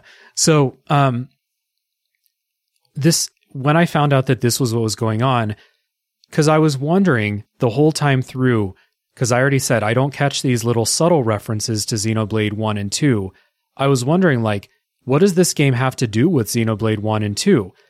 And I saw some names that were repeated, uh, like locations that I recognized from Xenoblade 2, but I was like, maybe they just used the same name. I don't know. But what actually happened is these worlds merged together. The opening cutscene, I was coy about this uh, earlier, but it's a fucking planet coming at uh, where what Noah's looking at, and he's looking up at it, and I was I had the same expression on my face. I was like, "They're gonna a planet, a moon, or something is gonna crash into this. Like, what's going on here?" But that's the world of, I believe, Xenoblade Chronicles Two that's coming, if I remember right. I think so too. Uh, but yeah, that's when the worlds freeze. Like again, like, the- just back to the dramatic irony in the very beginning. Like uh, you know it was that much dramatic irony, but like by the time you get to the game's end, it is weird how you work in reverse with the plot, right? Like that's something that is because like by the when you're fighting the boss, like you're kind of figuring out like. Oh, this is how this is this is how this game's going to end, and then you also in turn figure out, oh, this is how this game started. Yeah. Yep. Um, so what you're seeing in the opening cutscene is the two worlds about to collide. And when the two worlds got close enough to each other, they were able to communicate. Uh, so the two queens, Amelia and Nia, who are characters in Xenoblade Chronicles 1 and 2, uh, Nia's one of your, they're actually both of them, they're party members uh, in those games. Um, they talked to each other and figured out a way to not make the planets violently explode when they cross paths, basically, of the worlds. So they created this system called Origin, um, which is a way to kind of digitize like the consciousness of all the people and kind of hold them in a stasis of sorts until the planets are separated again so that they can go back. Is that am I understanding that right? I believe that is correct. Yes. So the Xenoblade lore is weird. So the world the world was originally one planet and then it got split into two. And now it's coming back together again. And that story is that would that, that would take a lot of explaining and a lot of Xenoblade Chronicles 1 and 2 lore, so I'll keep it out of this episode. But mm-hmm. yeah, essentially they get together once the worlds came close enough that they're able to contact each other through like light stones, which is never explained. You're just like, oh, okay, sure. It doesn't need to be. Let's just let's just yeah. be like, okay, light stones. Moving on. Yeah, yeah they have they, they, they, they have they have six G and they're able to communicate. So yeah, yeah. Origin is basically like a digitalized bank of all the souls and people that die, and like maybe to make them reborn once the worlds are safe again. Like I don't know. Like I really don't. But that's as far as it as it goes, really. Yeah, that and that's as far as I need to understand it, honestly. Um, so the purpose of Origin is to preserve the people, to preserve their lives, preserve the cultures, preserve everything, um, and kind of just just keep it all from being destroyed when these two worlds cross paths. Uh, basically, um, the thing that I'm a little bit less confident about is exactly what it is that created the Forever Now. So when the two worlds crossed, instead of passing by each other, they were put into a stasis, um, which is the world that we inhabit in the game, is this kind of constructed world in stasis, right? Um, Correct. And I'm just not exactly sure on how that was created. So our primary antagonist, Mobius Zed, which is just Z, but they call him Zed. Not sure why, right. but British. He, British. he okay, fair yeah. enough. He is he is basically born out of the fears of all the people who have died that like this wouldn't work, essentially, and that mm-hmm. they just wanted to you know live and be reborn again. And eventually, enough people became like that as to the point where he kind of gets enough power to take on his own form. And he's basically a calamity Ganon is the best way I can put it, but he essentially imprisons Melia, who I think Melia then is used to power Origin. I think her power is enough to keep the world in a stasis like event. Okay. And um, so so Zed really reminded me of like stories about um, AI in a catastrophe where like the AI's purpose is to keep humans alive and then it just does that by any means necessary. And it kind of reminds me of that. Like Zed's not a person. Zed is a desire brought to life, basically. Essentially, which yes. then accumulated enough power to shape this kind of this constructed world in stasis to the way that it wanted, basically, to stay in power. C- correct. Again, it's all a little confusing, but it does make sense once you cut through like the bullshit of like yeah. what's going on. So Mm-hmm. Zed, born out of born out of like fear, is manifested out of fear, imprisons Melia, forces Nia to essentially exile herself, and in turn, there is no opposition to the endless now he creates. Hence the word Aionios. Right. So they bring up this phrase "forever now" um, a lot in here, and the idea we we should have gotten the idea at some point that this is not a natural world state, you know? Like I said, people being born when they're like 12 years old or whatever, only living for 10 years, the flame clocks. How? How is this all a thing? And the answer to that is that it was constructed this way so that Zed could kind of maintain this forever now, um, this status quo, basically. Uh, kind of a way to keep themselves endlessly fed and energized and supported. Yeah, so the way the world stays in stasis is these flame clocks, they power the Mobius. And when a flame clock dies, not only do all the citizens affiliated with it die, the consul or Mobius, I don't know why they have two different names for it, they do as well. So essentially the endless killing and endless war is what keeps the cycle of it keeps cycle of time like stable. So they can constantly be reborn constantly kill each other. Life force goes into the flame clock. Flame clock powers colony and, and mobius. Rinse and repeat. Just forever. He's basically trying to create an endless cycle of violence which is not too uncommon of a theme in xenoblade. Yeah I, I just thought that this was really cool that this was the reason that this was all created. It was all born out of good intentions, basically, to keep everybody safe while these two worlds were going to pass through each other or something like that. Um, but it just got corrupted so horribly. And Zed just like seized this opportunity, took power, created this world that would endlessly support himself and Mobius, who work for him. The other consuls uh, work for him.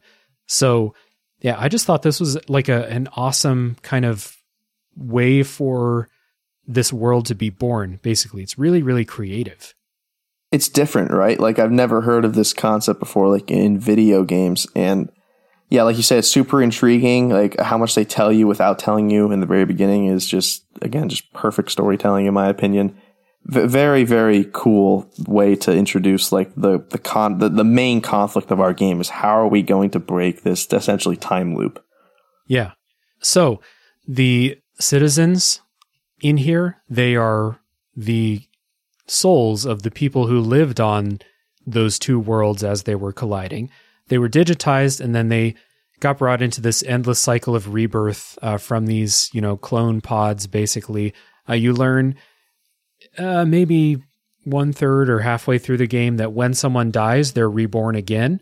And you learn this because you found a, a dead Eunie in one of the uh, story quests. That was eerie, wasn't it? Yeah, one of the first moments where I was like, whoa, hold on. Like, it had my attention already. Now I'm like, there can't be two Eunies. What happened here? And she has like memories of a Mobius killing her, but she's obviously not dead. She's right here. So, like, what the fuck? yeah, I know. It's that was that was like because like, again we were talking about like there's a little bit of a slog after chapter one, and once yeah. you get there, it's like oh shit, like okay, I'm all the way back in. Like what is this? And it got pretty brutal way she died. Given that like hints that the the Mobius just like jammed his like finger through her like eye socket. That's got that's a brutal way to go. yeah, it's rough. And I this was part of my frustration with the pacing is because you see this scene and they don't mention this or like like Eunie is shaken up about it for a couple scenes but no one there's no resolution to this. You don't find out why this is happening until later when you meet m and n and you're like oh there's another noah and mio there. There are duplicates of people. Oh god. I had this later but like they are wearing the smallest masks and the people in the game they were like i don't know who this could be and I'm like, dude, it's wearing they're they might as well just be wearing glasses. It's obviously Noah and Mio. They're wearing the Mardi Gras like mask. yeah, yeah. like the Perry the uh, Platypus, like when he puts on the hat, that's the only way Doctor Doofenshmirtz can see him. Like that's basically what it is. Yeah, it's it was ridiculous. That like I didn't have a whole lot of times where I was like, "Hey, come on, characters! Like you're doing that thing where characters miss a super obvious thing just for dramatic effect." I was like, come on, you're not this stupid. yeah, no, I, I agree with you completely. I'm like, come on, you. It's it's not that hard, man. He just let his hair down, and she also let her hair down. Like we we got to figure this out eventually. Yeah. So kind of back to that world uh, explanation, just talking through it because I think it's really cool. Um, the Mobius in this game are all seem to be people who have died, and Zed sees an opportunity to kind of use them, use their desire for power or eternal life or whatever it is that they want, sees an opportunity to use them to keep the status quo going. Because the Mobius are out there basically cracking the whip on the people. Keep them fighting, keep them in line, uh, make sure that this endless war continues. Yeah, little do we know it's because if they don't, they'll die as well. So right. they're the ones. They're think, the ones. I'm in not sure if they know that either. Do they? I don't think they do, which is really cool. Like I like that a lot. Mhm. Uh, but I forget who explains that. Maybe it's the one Moebius at the very end of the game who built all the flame clocks that explains that to you. But yeah, it's a really cool way of um, just again further world building and further giving the villains some kind of identity because they don't really have one in this game, which is unfortunate. Like fucking Zed's watching a movie the entire game. Yeah, he's chilling. He's He he really enjoying is. this world that he's created. Yeah. It's like sick. So speaking of breaking flame clocks, you learn up pretty early on in the story that you can that Noah can break flame clocks. And this is kind of like the last piece of this puzzle that they created this system, but the flame clocks are not, you know, eternal. You can break them. Um, Noah has a sword that I never really figured out why it's able to do this, but he can. Uh, magic swords are par for the course in Xenoblade. I don't ask too many questions. His his sword is made of origin metal. It's the same metal they used to make the flame clocks. Gotcha. Makes sense then. And he had it because uh what's his name? Riku just Riku. had it. What's Riku's deal? The better question for Riku is who's Riku's master, which is Yeah. led to be Riki from Xenoblade Chronicles One. He's like he's some sort of descendant or follower from him, because I think that's where he got Lucky Seven from. Riku didn't build Lucky Seven, Yeah. so I the, the the bigger question about Riku is who who was his like master or like like master um no Nopon Smith or whatever like that. Yeah. that's the bigger question with him. Definitely possible that like it's po- anything's possible is what I'm trying to say. The worlds have merged. The possessions and people and souls from the worlds have all been smashed together. So anything is possible basically, but it does make sense that a, a Nopon of some reputation, basically, uh, a warrior Nopon would be um, involved with Riku somehow. It's d- sure as hell not Tora from Xenoblade No. 2. No, he talk way more. So yeah, um, the thing I like about this breaking the flame clocks thing is it, it gives you something like a purpose on your quest. Whenever you find a new colony, Noah's like, "Yo, we can take care of that flame clock problem." Uh, but what I liked about this is it quickly becomes apparent that you can break the flame clock, you can take away the pressure of like living knowing that you're going to have to kill people to stay alive. You can remove that. But everyone still has a shitty existence that's only going to last up to 10 years. And it took a few of these for that to really sink in for me. And I really like that. I like how breaking the flame clock solves half of their problems, but not all of them, and not the biggest one, arguably. Yeah, it doesn't bail you out of your 10 year existence, which is something that I thought, I was like you, it took me a while to realize that. I'm like, oh, wait, like, we're kind of just taking away their purpose of life. Like, sure, there's no pressure to go out and do terrible deeds, but now they're living without a life's purpose, which is, could be like an agonizing existence, I imagine. Like, living with, okay, I don't have to kill anything, but what am I going to do with the rest of my life knowing that, like, when the calendar hits the 20th, like, that's it, I'm out of here. So, Yeah. again, that's one of those questions the game asks that is really powerful and really well brought out in character interactions. Is there a is there a colony that like doesn't want you to break their clock? I haven't come across that yet in the game. That would be really cool. There's um there's a colony I wrote down colony Tau and I found them in chapter 4. I don't remember is, if they were on the Ju- is that quest. Juniper, the one with the bow and arrow? Yeah, it's the one in the ruins. Um and they are. I don't remember if they like say don't bl- break our flame clock, but they're basically like, who gives a shit? None of this matters. Like, you break our flame clock, don't break it. It's not going to improve our lives. Like, whatever. They're basically just like hanging out. They're not even trying to fight anymore. They're just chilling, waiting for the flame clock to run out. Um, they say that their consul has abandoned them. I never really got resolution on that, who that was, if they ever answered it. Do you know? I have no idea. I'm sure it's Yeah. I'm sure it's like Okay. I'm sure it's one of those 100 XP discussions. Yeah, yeah, for sure. But I, I'm glad that you brought up how the game asks those questions because that is what the middle part of the game is, is mostly exploring Noah's breaking flame clocks. It's not solving all the problems that people have. How are they dealing with it? Some of them are really happy. Some of them lose their purpose. And it kind of asks asks that question like, is it better to live with a purpose if your purpose is like terrible? Or is it better to live with no purpose and just kind of wait for that 10 years to run out. Yeah, like is it is it is it better to just like like serve for a great evil or just like not serve at all and have no purpose in life? It, it's a it's a tricky it's a tricky line to walk and you know the game does a great job of asking it. Obviously, they leave it open interpretation to the player as, as to how they answer it, but yeah, it's it's certainly interesting how you know, you have some colonies that are just like, eh, fuck it, who cares? And other ones are like, yes, please break it. I feel like Ethel's one of those characters that like now has no purpose, and that leads yeah. her to do what she does with Ravi at the yeah. when her time comes. So that was a great way of bringing that full circle for her character at least and Ravi because they're presented as just like absolute warmongers who who whose sole purpose is to like take life on the battlefield, and that is what they are known for. So when you take away that from Ethel when you break her flame clock, it kind of like it kind of it paints the picture for her ultimate ending, and I think it, it's a a great highlight in that game. Another great moment when the two Ferronises are just become monuments of you know what they embodied. So there's a whole range of reactions that the colonies have to breaking the flame clocks. Some of them are overjoyed and they have a renewed purpose and they want to join up the fight against Moebius.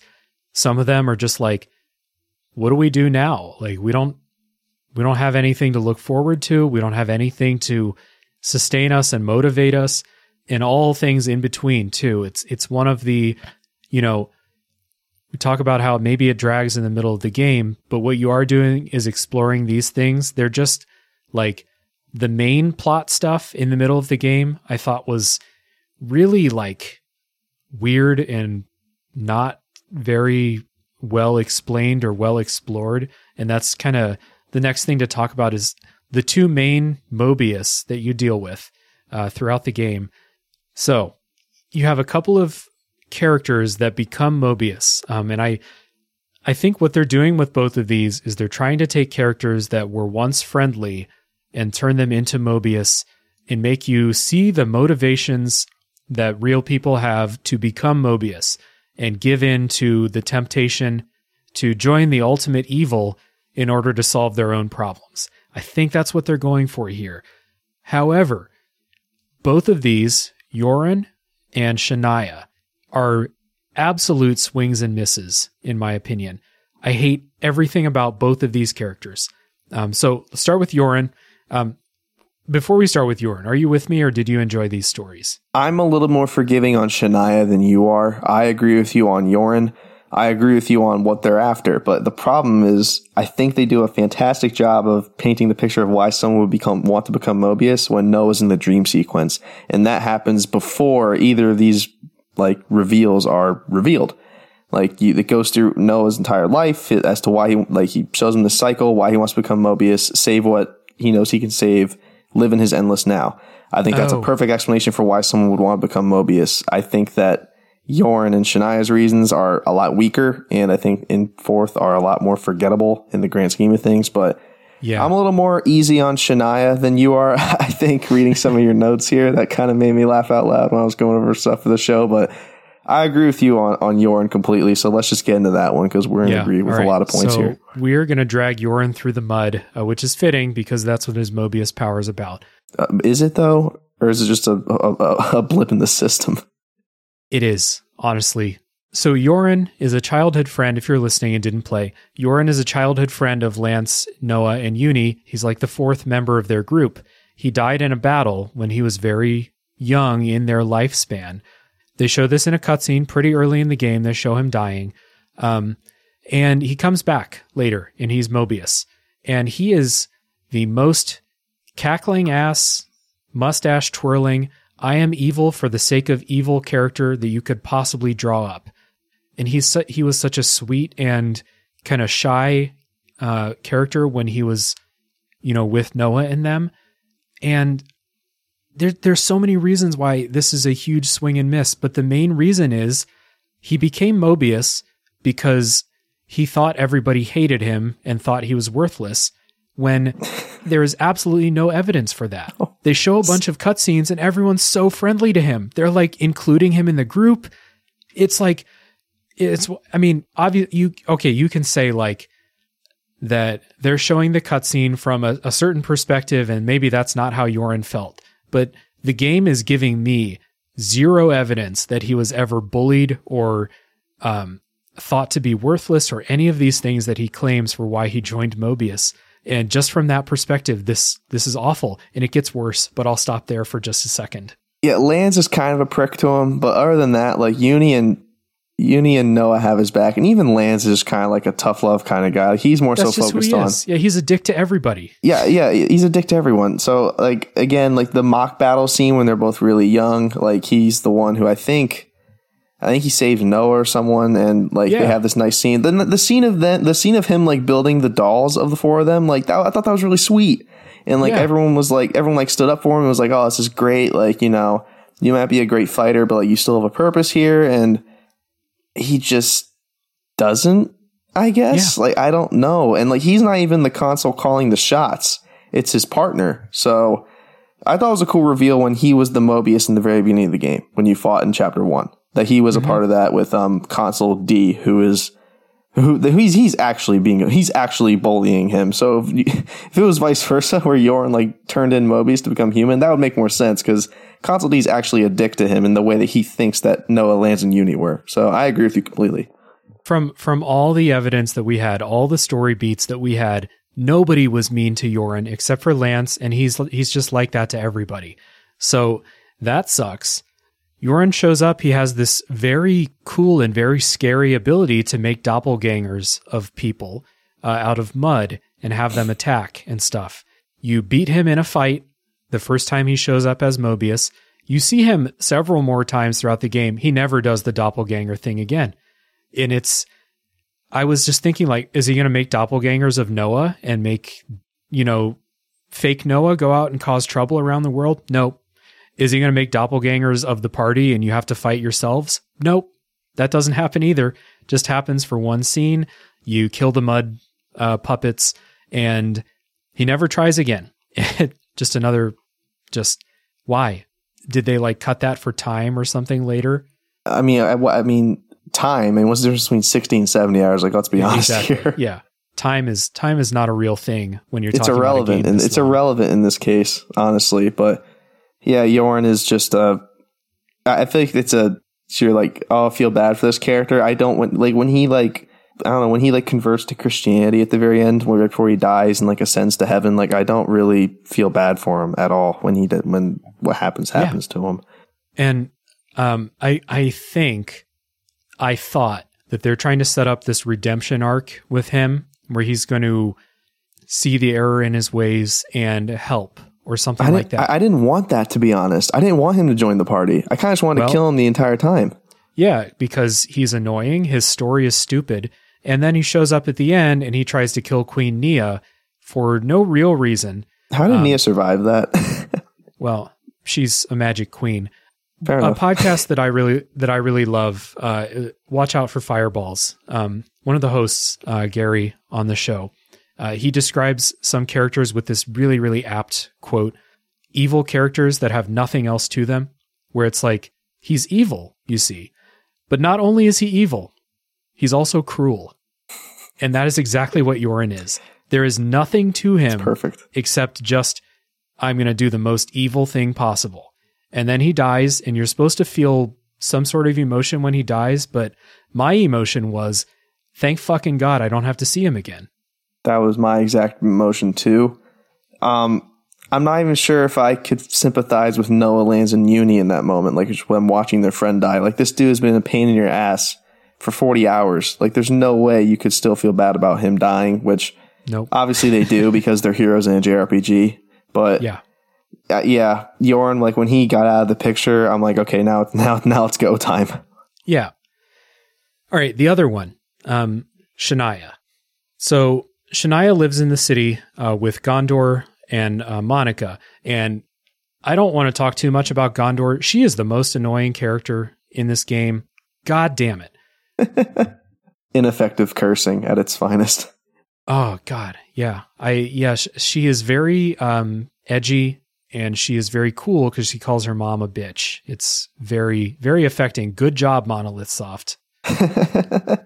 So uh, you meet Shania. She lives in this city. Um, and I do want to talk about the city a little bit because it's really cool. Because uh, the city is not beholden to this system. This city is where people live normal lives. Uh, they somehow exist outside of the Moebius created system, even though they live in the world and can interact with everybody. This is not a an artificial place. This is a place where people have natural lives. They're born as babies and they live until they're very old. And the moments when your crew goes into the city and meets these people for the first time and sees what life could be like, um, it reinvigorates them because they see what life could be like. I thought this was really sweet and really cute seeing how they are all like, they see a baby for the first time and they're like, what is that? I don't know what it grabbed my finger, like that moment where it grabs their finger oh, and stuff. Yeah. I was like, I have a cold dead heart in a lot of situations. Even I was like, "Oh, that is so cute." Right there. Yeah, that was that was one of, that was like a tear jerking moment for me, honestly, because like that's chapter five. That's just one of the many emotional moments in that chapter. I yeah. That that that that's a defining moment for me in this game is that entire scene when the baby grabs Mio's finger and like her ears perk up and Taion's like freaking out like let, let me get a turn. Yeah, yeah, that was like that was kind of like a tear jerking moment for me, honestly. And then it, it's followed up with a great line that you have in the notes here. um, yeah, it's they're in a, a, hospital where there's a newborn uh, baby, and there's a couple. They're having a very a sweet moment. Everyone takes their turns, you know, seeing the baby. The baby grabs their fingers and stuff, and then someone comes in the room and they're like, "Who wants to learn how babies are made?" And everyone's like, "I do." really funny. But I, I, really like this city part because um, this is what 30 40 hours into the game for me you've spent all this time in this just shit world that our characters inhabit, and then you see natural life uh, where people have emotions other than needing to kill people to stay alive. Like there are couples, people fall in love, people have families, and this is a totally foreign concept to our party. And I really loved these parts in the city that explore them like learning about what life could be. Yeah, it's because uh, there's a lot of part. Because first of all, this has been your objective since chapter one is to get here, and you don't get, get, here until chapter sword. five. Yeah, yeah, get to the great sword that pierces the land. But yeah, like when they're asking, like when Monica's like, "Oh, uh, Guernica, the guy who gave you the Ouroboros power, he was my father," and like, what does that mean? Like all that yeah. stuff is just like something oh shit, like they they literally don't know what that what that means, and yeah, it's just a super. The city's great. It, it does so much for the world building, and like you said, it just deli- when you first meet when you first get there uh, delivers some powerful punches as far as the story goes. It's like this is what this is what it's, this is what it's supposed to be like, guys, and this is what and this is what you are fighting for. Yeah, and again, I'm not quite sure how the city exists, how it was created, or how it exists without Zed's knowledge, or how it exists outside of his sphere of influence. No idea. I don't know. Like they have those eye patches that when they go out into the world, they can't be detected by Moebius, and but like Consul N like ravaged the city like eons ago in yeah. to get the embers to resurrect M, which I'm sure we'll get to here in a little bit. But yeah, how he doesn't just go there whenever they cause a problem and just wreck shit is beyond me. But yeah, I don't know how they because because the city can travel, it can move. Yeah, because they try to blow it up and it gets moved. So like I don't I, I don't know the logistics of it to be honest. Probably should look into it.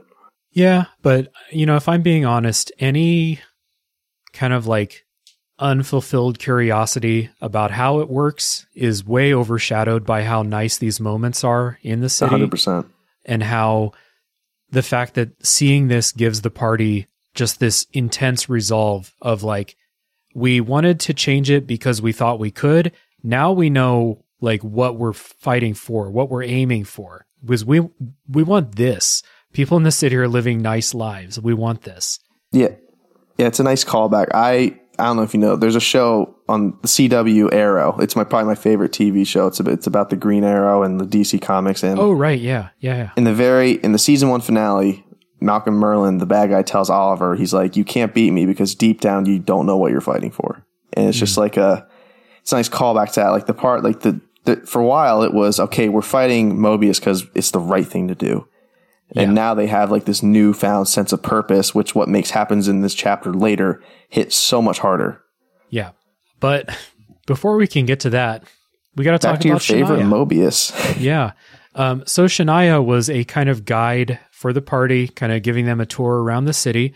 And then at some point, she just betrays everybody, sells them out to uh, the consuls and Moebius, and they get caught, which uh, sets up the events of the end of chapter five, which we're going to talk about in a little bit. But her motivations, very similar to Yoren, are s- stupid. It's it's bad writing, in my opinion. It's bad imagination. So she says uh, she wants to become Moebius because this is a direct quote from her. If you preserve the status quo, we might do better next time. Which doesn't make any fucking sense because there is no next time. You're preserving the status quo. That's what status quo means. Nothing changes. This is beyond stupid, I think. It's not great motivation. It's fleshed out better in I'm gonna I'm gonna call um it's her hero quest. It's not Sena's. It's Shania's hero quest. Uh, it's fleshed out a little better there, but right off the bat, it's just like I, why like I, I you kind of knew because she's been following the party the whole game, and you didn't Yeah. know it until they show you the scenes of when she's actually doing it. But yeah, her being a double agent and being like we might have a chance to do better the next time. It's just like no, like you're just gonna be reborn and do the same shit. Like how do you not like understand this? E- even if even if you like one of those situations where you know better like as the player you know better than the character because obviously you know she's not going to fix anything by becoming moebius but that idea that becoming moebius means that you're going to change things that's not what moebius do and No. it doesn't make any sense you know how you do improve things over time is by allowing people to have children and teach their children to be better than them that's how things change and she came from the society where people are doing that. It doesn't make any sense to me. Um, No, it doesn't add up. Regarding that that quest, um, does Sena get another quest, another hero No. quest? No. But which is it's that's why I wrote it down here. Everyone gets a hero quest. Yeah, I have it in all caps in mind. Sena's hero quest is about Shania, and they like Yeah. weren't even friends. It's the dumbest shit. Yeah, they try to make it out to be this like, you know, Sena's quest is like she's going to like fight for the soul of her friend. There weren't friends. They met like they met, they had a few conversations and then Shania betrayed everybody. So, Yeah, I, it's forced. It's very forced, and it sucks because I feel like there's a lot more depth to Sena than they explored. Like the the scene, the scene in particular is when she's like closing her eyes, terrified of the consul in the end of chapter five when they're fighting against her. But yeah. Yeah, like, it sucks because all the other hero quests are uh, not all of them are great. Uh, there's a couple here that stand above the others, specifically Mios, obviously. But yeah, um, Shania, uh, she's a character, all right, and I didn't feel bad when I killed her permanently at all. Nope. I don't remember exactly why, but she jumps off um, a high place trying to kill herself, and I was like, okay, gone. Basically, like the Oh, feeling no. you get if you have a if you have a mouse in the house and you open up the door and it runs out, you're like, okay, that's over. When Sena ju- or when uh uh when what's her name Shania, uh, did she not kill herself? She shot herself in the head. She shot herself in the head. That's right. When she shot herself in the head, I was like, okay, that's done. Can we move on now? Except it wasn't. Yeah. And like you said, it's kind of bullshit that every other character got a hero quest that was 100% about them and their story. And Sena's was, uh, let's bring back Shania, which no one wants. no, not Yeah. at all. So those suck. Both of the main Moebius that you want to, because the other Moebius that you meet, there's like 15 of them. They're all just cackling assholes in different flavors. I hate every single one of them. They try to make me feel things with Yoren and Shania, but I, their their writing and their motivations are terrible. This is like uncharacteristically bad from this writing staff. I think. Yeah, they're way wor- They're just way worse versions of Metal Face from Xenoblade One. Yeah. But there is a redemption to the Moebius. Uh, so let's get into that. Let's do it.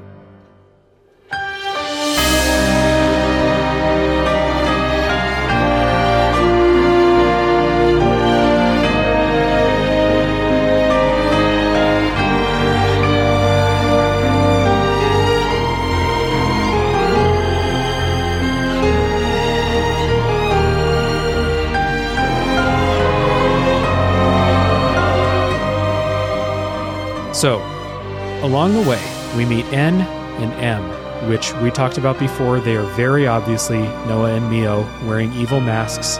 Noah has an evil haircut.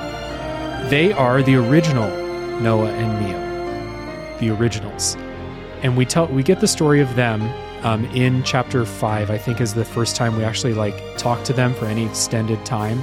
Correct. Right. Yes. Dude, chapter five does so much work for this game. It's Yeah. kind of Chap- ridiculous. The, yeah, the end of chapter four, like you, that's when the revelation of the fake Keves queen shows up and N is there, but you don't really talk to him. Chapter five is when the bread gets buttered. Yep. So uh, the story of them, um, they are Moebius, and they are the original Noah and Mio. And I, I just, I was very much lost by the Yorin and Shania storylines. This storyline, this is the real shit. This is the good shit. I love this. Um, so the original Noah and Mio fell in love, um, and together they went to fight Zed. He offered them a choice, um, if I understand this correctly he offered them the choice of uh, basically, you know, you want to continue this fight or the endless now, so that Noah N could spend eternity with Mio, which is what he wanted more than anything else. Is that correct? So I was reading up on this today for this exact moment because it's very critical that this is explained well because it paints the rest of the picture for the story. Okay. So Noah and Mio were originally mem- were originally members of the Lost Numbers, which is the city's army, if you will. Uh-huh. and they would f- and they were fighting Moebius throughout their lifetimes. They always were defeated. In the cutscenes, it shows like them always dying together. They eventually give up that life in some because they're reincarnated. They're not reborn. They are like reincarnated because of their intentions are like so pure. I guess is the reason. Mm-hmm. But they resign that life, and that's when they have the child. Like they have a kid. Mio always dies before Noah. They they like they can't raise their kid together. Zed then approaches Noah, offers him the endless now, to which he accepts. He becomes Moebius, destroys the original city to collect these things called embers to resurrect his Mio and not have her be some other form of Mio. Mhm. So Mio never willingly chose to be Moebius, and that will come back to be important because Yeah. she grows to resent N and all that. But so no, our Noah and Mio that we play as in the game are essentially the re-embodiments of N and M's ideals, I guess, Yeah. is how I would put it. because um, they shouldn't exist at the same time. And that's something that when you see both of them, you've seen Eunie is here. We saw another Eunie, but she was dead. They shouldn't be existing at the same time. And so, yeah, we, we learn why N and M are here, but also Noah and Mio. So that fact that N became Moebius to live eternal life with Mio, and Mio is not on board with this. Uh, didn't have Mio didn't have a choice in this. Is key, um, and I like it when uh, stories do this, where one character makes a huge decision for two people, and they the other person has no say in it whatsoever. So, like you said, M, as she's called now, has to do all these horrible things as part of Moebius, and grows to hate N for making her do that, um, and what he's become also, uh, because he's the the stereotypical villainous killing machine, basically, just going around killing whatever needs killed. It's a cackling madman. Yeah. he gets even worse than that, too. Yeah, he does. So M, or sorry, not M. Yeah, M begins communicating with Queen Nia and kind of setting up um, a backup plan, trying to find a way out, basically. Until they meet the party and M finds a way out. Because uh, one of the storylines that we've been going through the entire game that I was really enjoying is that Mio is a little bit older than the rest of the group, and her time's about to run out. And this becomes something in maybe like chapter three and four. They start to explore this where she's she looks at her, you know, her tattoo with how much um, time she has left. She starts to feel like she's losing power. Uh, it's really getting to her that she's running out of time. And this is an opportunity for M to kind of help her out, help Mio out, and then also help herself. And it sets up the end of chapter five, which is just chef kiss. So, chapter five. and specifically the end. We said after they got captured because Shania betrayed the party because Shania's an idiot. We go into a um, a sequence, like a long sequence of cutscenes where uh, you fight N and M, you beat the shit out of them in the boss fight because you're over leveled, and then you lose in the cutscene because it's a JRPG. Uh, this was the only fight that had an interesting mechanic. Um, did you feel the same way about this? Like when you when something happened, you're like, "Holy shit! I need to do something different here." I was kind of pissed that Taion figured it out, to be honest. And um, didn't let you figure it out. Yeah, it made for a great scene with um, them all fighting each other. But uh, first of all, music incredible in this scene. The flute really just comes through here, puts mm-hmm. the Moebius theme to shame, honestly. But yeah, um, this was cool. I like the mechanic of M mind controlling the party into fighting each other. Yeah. Again, I wish Taion didn't figure it out, and he was. I'm just like, oh god, like I get this is on character that he like figures out in four seconds, but I would have loved to like have been surprised, like, wait, why is Sena like attacking me? And have her be like, and then like hit my art and then toggle over to her and be like, oh shit, like she's being mind controlled or something like that. So again, like for you actually had to use strategy in this fight, but you didn't really because once a you were over leveled and b once that plus button popped up, it was over. Yeah, and I said it's the only fight that made me change my strategy, but what I mean by change my strategy is find the character that has the, the little paper airplanes flying around it and hit that character until they go away. And the kicker is that only happened one time in my fight. I only had me to too. do that one time uh, because I was over leveled and the the boss fight was over really quickly. So like I very very faint praise for this fight for making me do literally anything, but there's not very satisfying. The the bar was so low, and you just step yeah. over the bar, and you're like, "This is yeah. awesome." Yes, they strategy. They stepped over the bar one time, one time. So you beat them in that fight, N and M. You lose in the cutscene. Uh, Lanz and Sena try to overload their interlink to cause a big explosion. We saw two consuls do that earlier, uh, but that doesn't work. They tried to sacrifice themselves. It was a, a big moment the party gets captured, they're stripped of their powers, and they're just thrown in jail, and they're going to wait until Mio's time is out. And um, at the end of this month, there is a kind of it's like a public execution. Basically, they're not going to kill them; they're just going to put them there and let their time run out so everyone can see. Well, this is also when N explains that people who make their homecoming don't come back. Yeah. So the stakes for Mio here are like insane here because it's like you know the the promo art and everything features Mio heavily. Are they going to actually kill her here? And you have a lot of cutscenes where they're in the jail, they're talking, and Mio is like okay with it. She's not like jumping for joy or anything, but she's seems like she's very much made peace with this is how it's this is how it's going to end. And the other thing about this is that Noah has been Mr. Cool the entire game and he just fucking loses it in these scenes.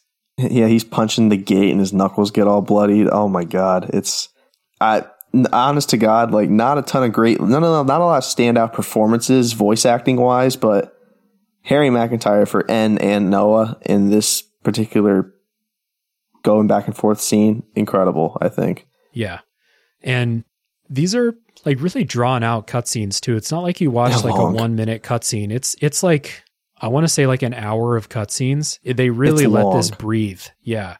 But like they've been getting out of these problems the entire game. You're just thinking, okay, how are they going to get out of it? And then when they don't get out of it, it just hurts that much more. I have a question to jump ahead a little bit. Did you yeah. think that she would actually die and not come back? You know, always in the back of my head, I'm thinking like they're going to get out of it because this is the type of media I, I wouldn't expect a Xenoblade Chronicles game to kill a main character and not bring them back. That would have been a giant shock to me. But I, at the same time, I was watching all these scenes and I was like, how? How are they going to get out of this? They've been stripped of their powers. They've already tried everything they can. How's this going to happen? So, yeah, how about yeah, you? Riku, Riku tells Noah to draw Lucky Seven. He can't do it. He's just too emotionally distraught. I thought she was gone. I'm going to be honest. I mean, I was, I was crying throughout. I was like sobbing throughout this scene. So yeah. like I was emotionally like it it was so well done. And I was like actually like crying like real tears in my room.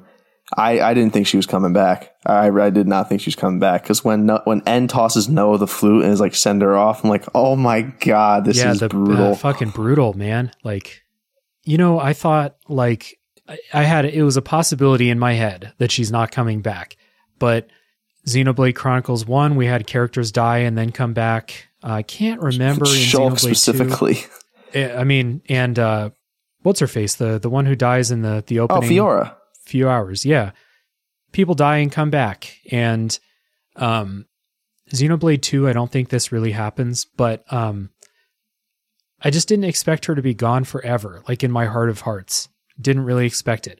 But as I'm watching the cutscenes, I'm starting to panic. I'm like, you you're running out of time. Like shit, you got to do something soon, and they just they can't do it, and it it makes this moment so great that um, they are brought out for this ceremony, and time just runs out, and Mio dies, and she's like the she turns into the sparkles that float up into the sky, and I was like you, man, I was distraught. I was like, this is a supremely emotional moment, tears for sure.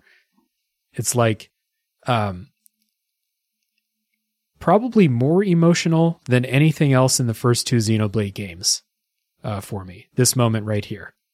Yeah, me too. Like I, I'm trying to think of the other ones that maybe when maybe when Shulk realizes Fiora's alive, but that's more of like what the fuck? Like how is that possible? yeah, that- and then that's a obviously, mind blowing moment. Yeah. yeah. Then I haven't played two, and I'm assuming there's moments in two that are like that. But I mean, as far as like emotion, emotionally evoking me, like I don't know if anything's gonna come close to topping this. To be honest.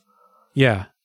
Mio is such a likable character. There's like I, I don't really see I don't really see how you can get through this and not have some kind of attachment to Mio, or at least how to get this far and just be like, yeah, Mio, I can take her or leave her. You know, I don't really see that. She's she's super likable, and Yeah, because the game's the been people, I'm sorry, the game's been building up this the entire time. Like, there's that great scene in chapter four where no, where Noah's like going over the plan, and Mio's like, "I don't have any time left," and she like runs off, and yeah, then like that's a great scene too. Um, but yeah, like like you said, like if, if- at this point, if you're not like at least like wait, like panicking, like that Mio's actually gonna die, then again, this probably didn't work for you as a game.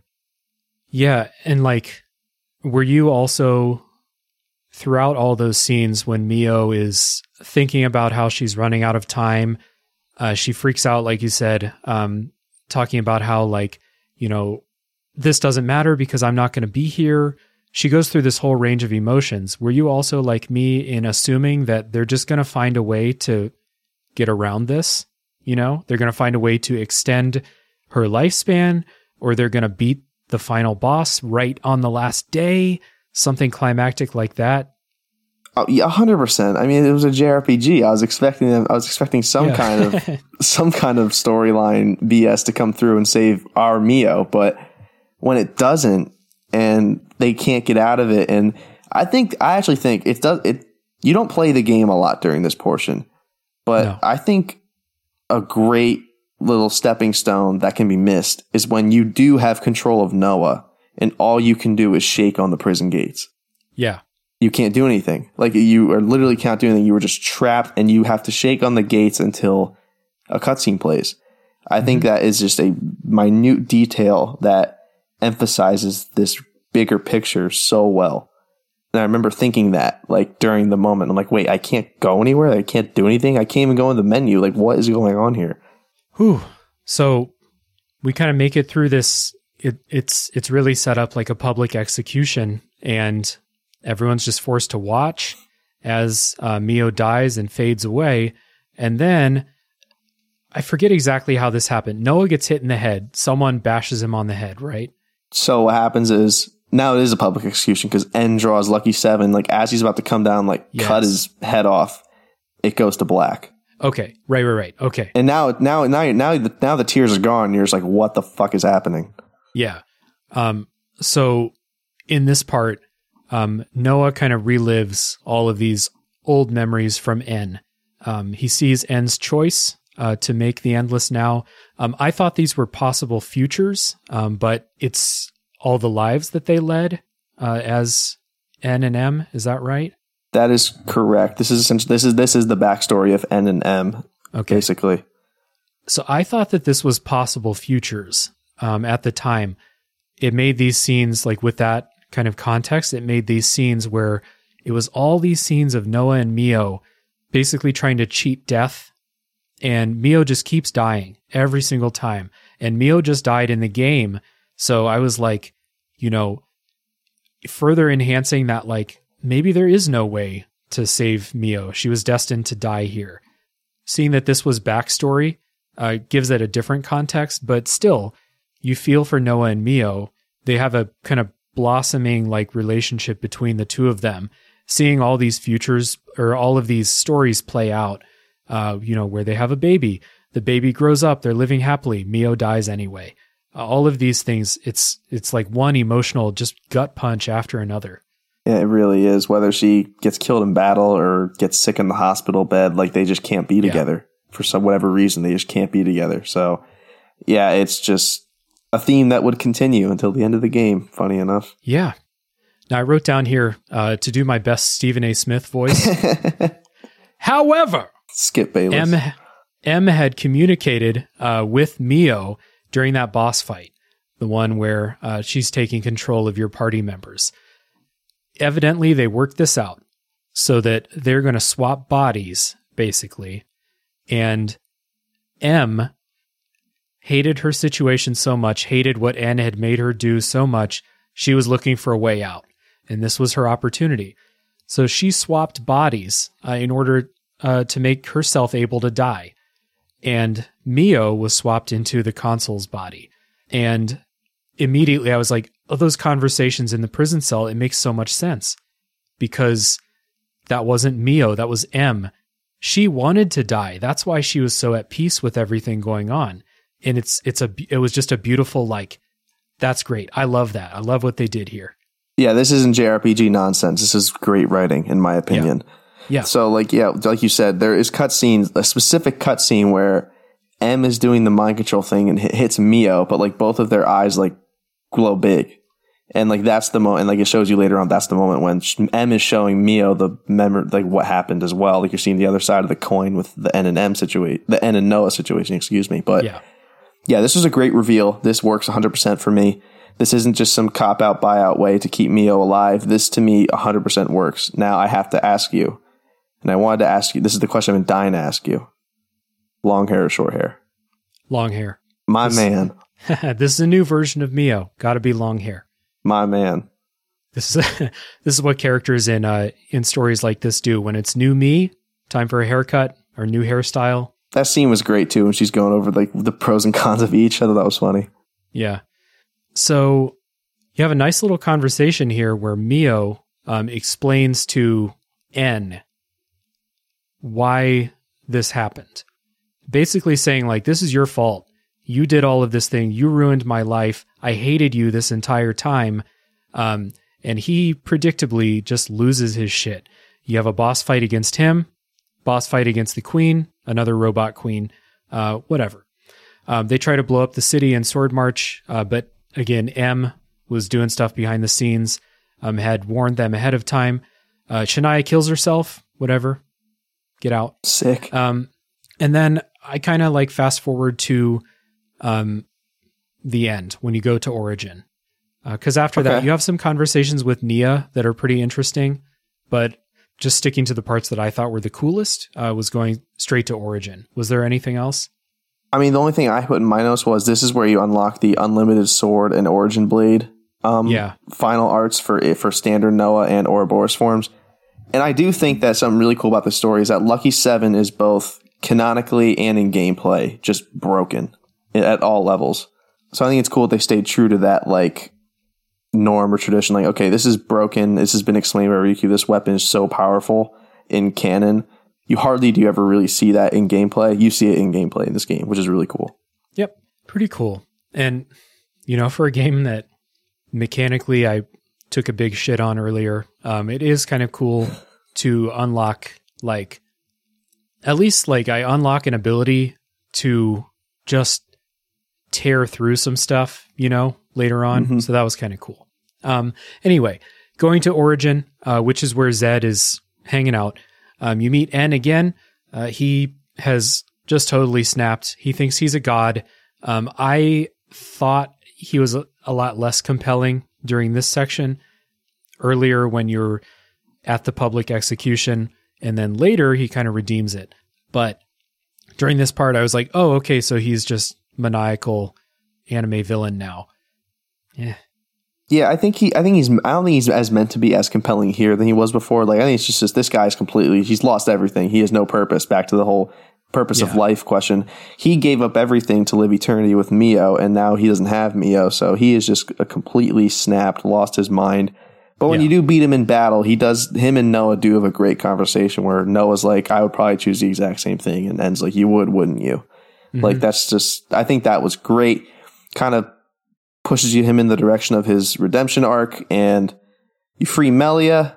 Words that never reach you is the track here. A great, just a great um, storytelling through like audio songwriting, like this tragic battle theme as you're fighting N because he is just completely lost it. He's there's no coming back for him. You think? Yeah, yeah, just great stuff here. I think um, from a gameplay and you know song perspective, great um story building. Yeah, and then it continues. You basically you have cutscenes and stuff leading up to this fight against Zed. You go through Origin, which is a huge dungeon. Went on way too long, I think, but um, I entered Origin and I sent. I it might have been you, might have been someone else, just being like, "Hey, what level were you for the final boss?" I think it was you and you told me, and I was like, "Ooh, that's pretty high." But Origin leveled me up like 15 times, and I was just fine yeah. for the final boss. Yeah, it's um, crazy. Long ass dungeon. So uh, you get through, and you you have this final face off against Zed.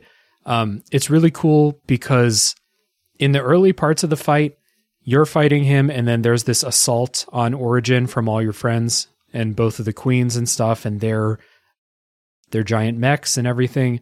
Really visually cool there is a a moment during one of the cutscenes, like during one of these fights, that is like one of the most striking visual things I've ever seen in a Xenoblade game, uh, where it's like a, a kaleidoscope of sorts. It's this uh, dark red background with these blue streaks going across it. Noah and Mio like staring into the void almost. I think this is when the sacrifice happens, if I remember. Yeah, and an N and M sacrifice themselves. Yep. Yeah. Um, so they have to sacrifice themselves to destroy Zed. Um, I I think you explained this to me a couple days ago, and I I must not have written it down why they had to sacrifice themselves. I'm going to be honest. I I don't really know. Um, okay. I don't know why they had to sacrifice themselves. Maybe because like they were so connected to the endless now. I I, I don't know to be honest. It's it's possible because again, Zed's not a person. Zed it's is a, He's like a desire personified, made human, basically. So you could basically make up any reason for why, um, and it would probably make enough sense to be like, sure, they have to sacrifice themselves. Just a little bit of redemption for N after everything that's happened. Um, it's nice. And then we get to the ending, which the end of chapter five fucked me up. The the ending here fucked me up too. This is uh this is rough because you thought you were gonna get a happy ending, and all this time, I had lost track of the fact that these worlds are in stasis. Me too. And as soon as I remembered that, I was like, oh, what happens when stasis is broken? Things start moving again. Yeah. Um, just the ending does such a good job of making you forget about like what's actually going on. And like as you're yeah. fighting Zed, you kind of start to figure it out. So, oh my God, that just makes, just makes this ending brutal, like a brutal ending. But I think it's better than a happier ending. I really do. I think you want to leave your mark. I think this is how you do it. Yeah. I've said many times on the show, probably deep in spoiler sections, but I love downer endings or bittersweet endings that you weren't expecting. I love it. So, like, I love this ending. I just thought that there was going to be a happy ending because, yeah. Anyway, I was going to say something. I'll keep it to myself. Um, so, what happens is uh, you break the stasis by defeating Zed and the worlds start to drift apart again. And you have um, a couple of scenes where the, the crew is talking to each other and they're saying their goodbyes because they know this is happening too. Um, Noah and Mio kiss. Nia opens up a, a hatch and Poppi runs out. She's the robot the French maid robot from Xenoblade 2. Uh, she runs out. She's happy to see Nia again. Nia holds up a picture of the Xenoblade Chronicles 2 cast, and that was like a sharp stab in my heart because I love that game so much. Um, and I had some questions about how many babies are in that picture. Like, what is what's Rex been doing? But uh, that's a conversation for uh, for later. Um, nothing like that for the Xenoblade Chronicles One crew. No mention of them at all, as far as I know, which is weird. Yeah. Um, the only reference I could find is that there's a statue in the city of a founder who looks a lot like Shulk. Okay, but no like no picture, similar no scene reference. where Melia looks at a picture of Yeah. Shulk and Dunban and all of them. You know, Yeah, no, Melia just doesn't give a fuck. I guess. I you know honestly I forget how that game ends, so maybe there's some Uh, reason for that. Um, I, I can't really think of one. No, because in Future Connected, which is one year after Definitive Edition, Noah and Melly, or not Noah, Shulk and Melly are the primary party members there. So I don't know. I don't know why. Fair enough. Well, uh, we still see that. Also, Xenoblade Chronicles 2 has this weird, I don't know if it's DLC, but there's like a, you go through like a portal or something and Shulk is there. He's like stuck and you, you have to do like these combat challenges. I never did them because they weren't very fun, but maybe that's why maybe Shulk is still stuck there. He's trapped in a parallel dimension. Um, but back to the ending, the worlds actually start to drift apart. You see this happening, and the parties are separated, and they they're trying to run and catch up to each other. Like they had said, like their goodbyes and made peace with it, but as soon as it started moving, they're like, "Oh no!" Like we got to go catch up to happening. him.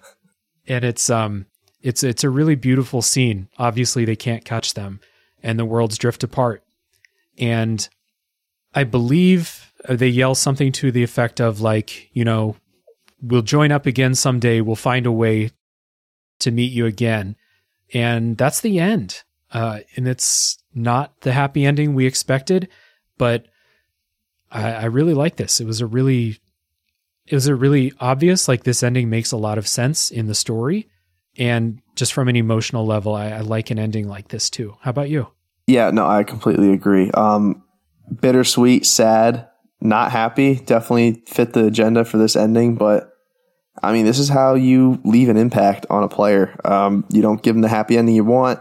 Continuing with the theme of like No and Mio for some reason just can't ever be together happy happily ever after. That just happens again, but now it's like permanent. I think Nia says like I'll see you like real soon to either the entire cast or just the Agnes crew because the Agnes crew is two, Keves's one. I don't know, but it's just like oh man, it, it's it's it's a killer. Then the song with the lyrics plays. Um, I forget what it's called. I have it in my notes here, but yeah, just a perfectly one more gut punch to send you off on your way. But so as you're just crying through as you watch the credits roll. Yeah. It's a really affecting ending, and then it continues.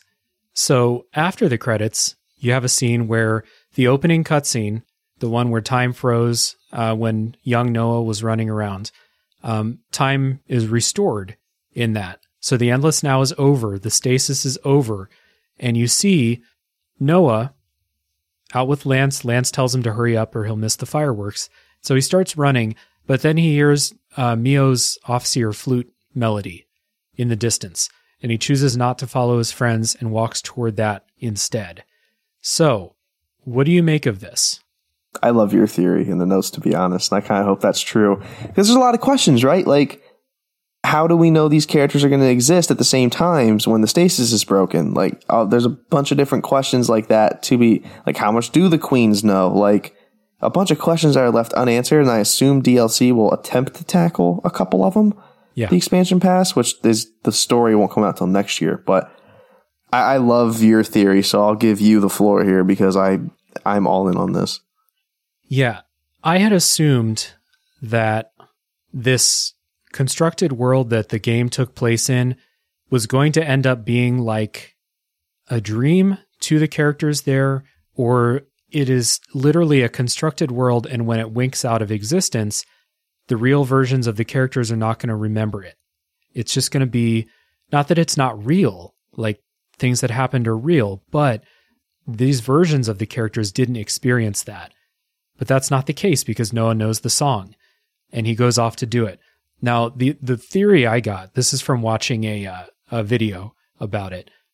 And I didn't I didn't notice this. Did you notice that during that scene when Noah's following it, he disappears? Not until I read your notes. Yeah. But I went back and watched it. I'm like, oh yeah, he like takes two steps, then he just kind of quickly blips out, and then it zooms out. Yeah, quickly. Some I think it's like some birds fly across the camera, yeah, and when they're gone, gone, yeah. Noah's gone too.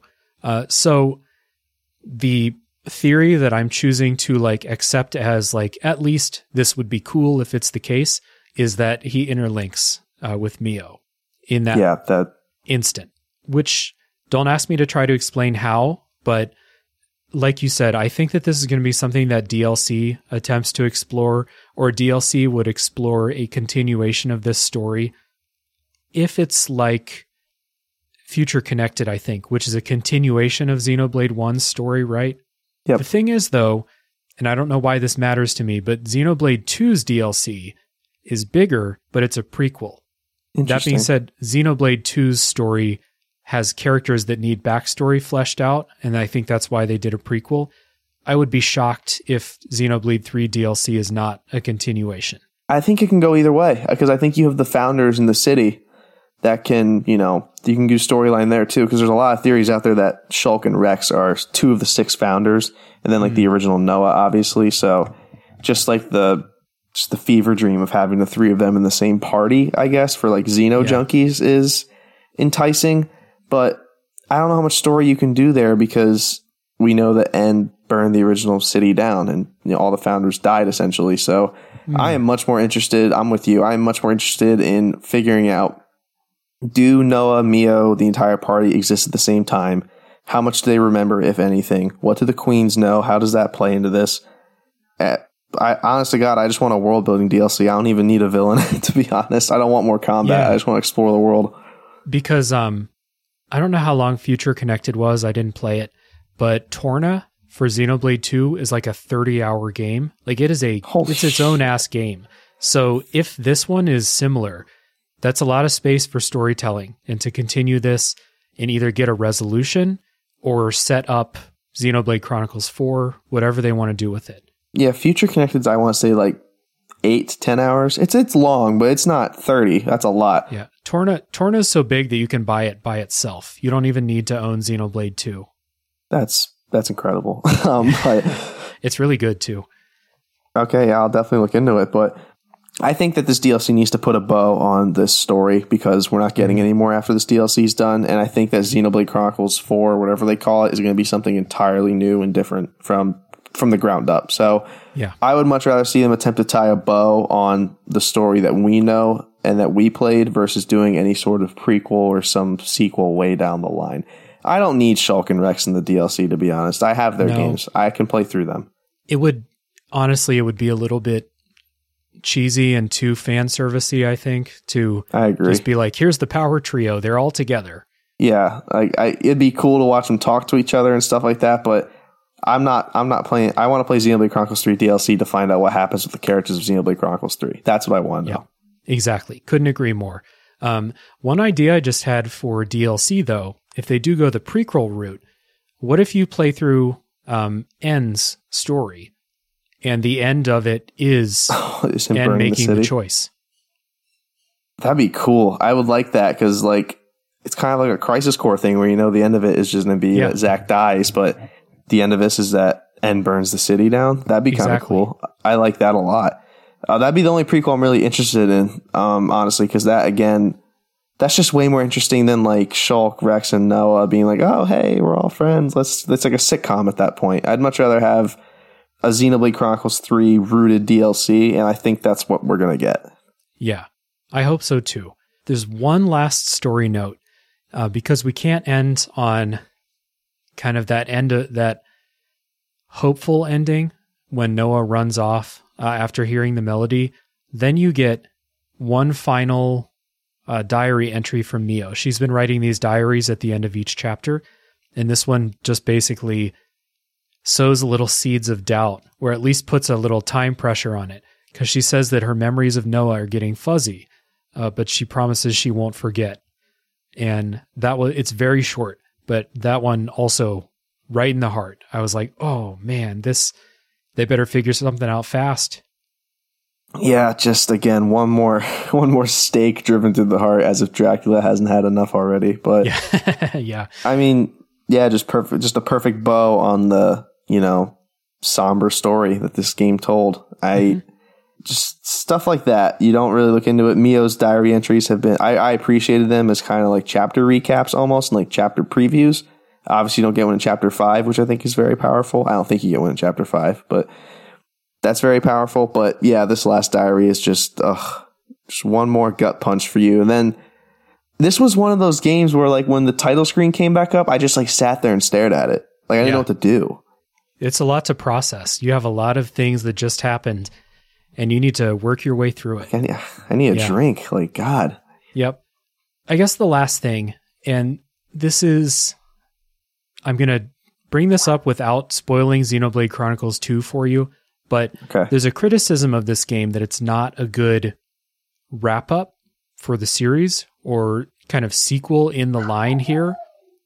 Thank you, Rookie, for that. I appreciate your input, buddy. Um, and obviously, you didn't play Xenoblade 2, but I will just tell you that Xenoblade 1 and 2 are two halves of a whole. They fit together extremely nicely. And I've heard people's criticisms of this as a sequel to those and saying that this is a bad sequel, and I don't understand it. I think this is an excellent way to because like those like I said, those two fit together perfectly. They're interlocking puzzle pieces. And then this one is a transition away from those. We have had our references to the stories of 1 and 2, characters of 1 and 2, we're talking about the fates of the worlds there, but not like the individual stories within those. Now we have a new cast of characters that we are dealing with in Xenoblade 3 and maybe beyond, who knows. I don't really understand the like the criticism of this as a part in the Xenoblade series. I think this is really good. Here's my take on it. I I'll take your word for it and I don't I have no reason not believe you that the Xenoblade 1 and 2 are kind of like perfect, perfectly meshed together in their endings. I think this game is more about the story of Takahashi wrapping up more than the story of Xenoblade Chronicles 3 wrapping up. And for me, someone made this point on another podcast I listened to that when Noah throws Lucky Seven into the ocean, mm-hmm. that kind of feels like a farewell to this entire trilogy of story.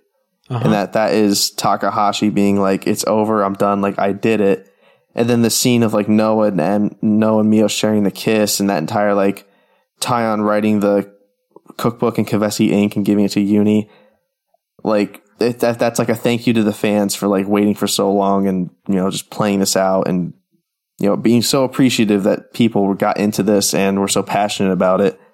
To me, the entire ending, although it is a great wrap up for Xenoblade Chronicles 3 and those characters in that world, it feels more of a personal ending to the journey that Takahashi himself went on to tell mm-hmm. this story. And that's why I think it works so well and is so emotionally gripping and one of those games you think about long after you beat it. Yeah.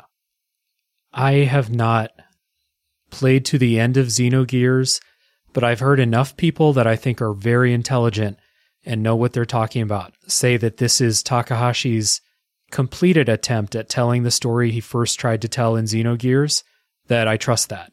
Like I trust mm-hmm. that read of it. That this is yes, telling this story too, but this is um, kind of completing that thing that he's been trying to do for the last 25 years, basically, uh, and more. Uh, so I get, yeah, I definitely see that. This feels like the culmination of like his life's work. Yeah.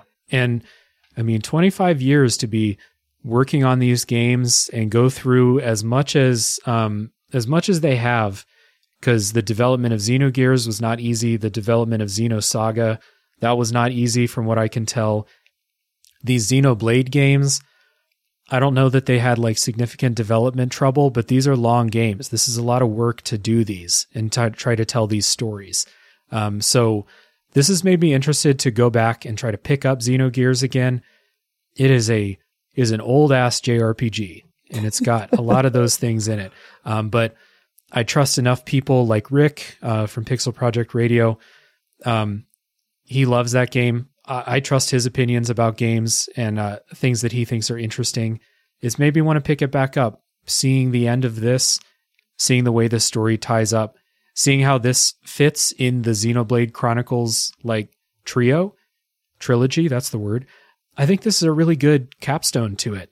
It if we never got any more story resolution for Noah and Mio, we would just have that little wisp of hope at the end. That would be cool with me. And if they do want to continue Xenoblade Chronicles 4 telling the story of these two groups trying to reunite or something, I'm in for that too. I had some struggles going through this game, but the ending and then looking at the whole trilogy as a whole, I'm back in on Xenoblade. uh, yeah, 100%. I am I mean, I, I, had to have two after I finished this game because I'm like, okay, it's just it's no quinky dink that one and three are really good games. Like two has to be on the same level.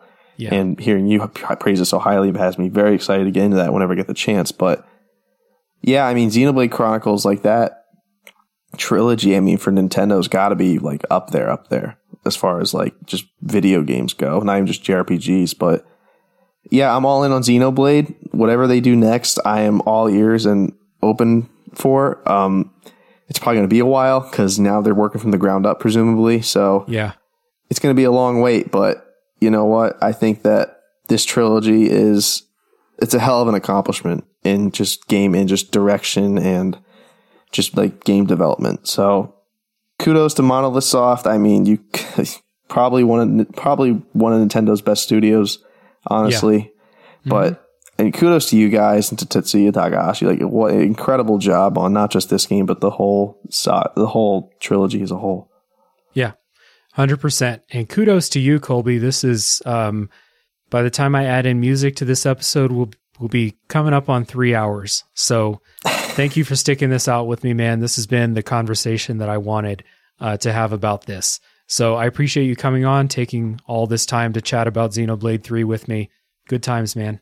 I again, I appreciate it so much for, for being considered, and thank you so much for having me on. Like I said, it's, it's it really is an honor, and I really do appreciate all of your hard work. It doesn't go unnoticed, not just with me, but with the entire community as well. This has been a lot of fun. I've been dying to get into this conversation, and yeah, anytime you want to have me back on, man, just let me know. Yeah, definitely. So thanks again, dude, and to everybody listening who's made it this far, thank you very much. Uh, I appreciate you as always. Tune in next week for the next game that comes out of the backlog.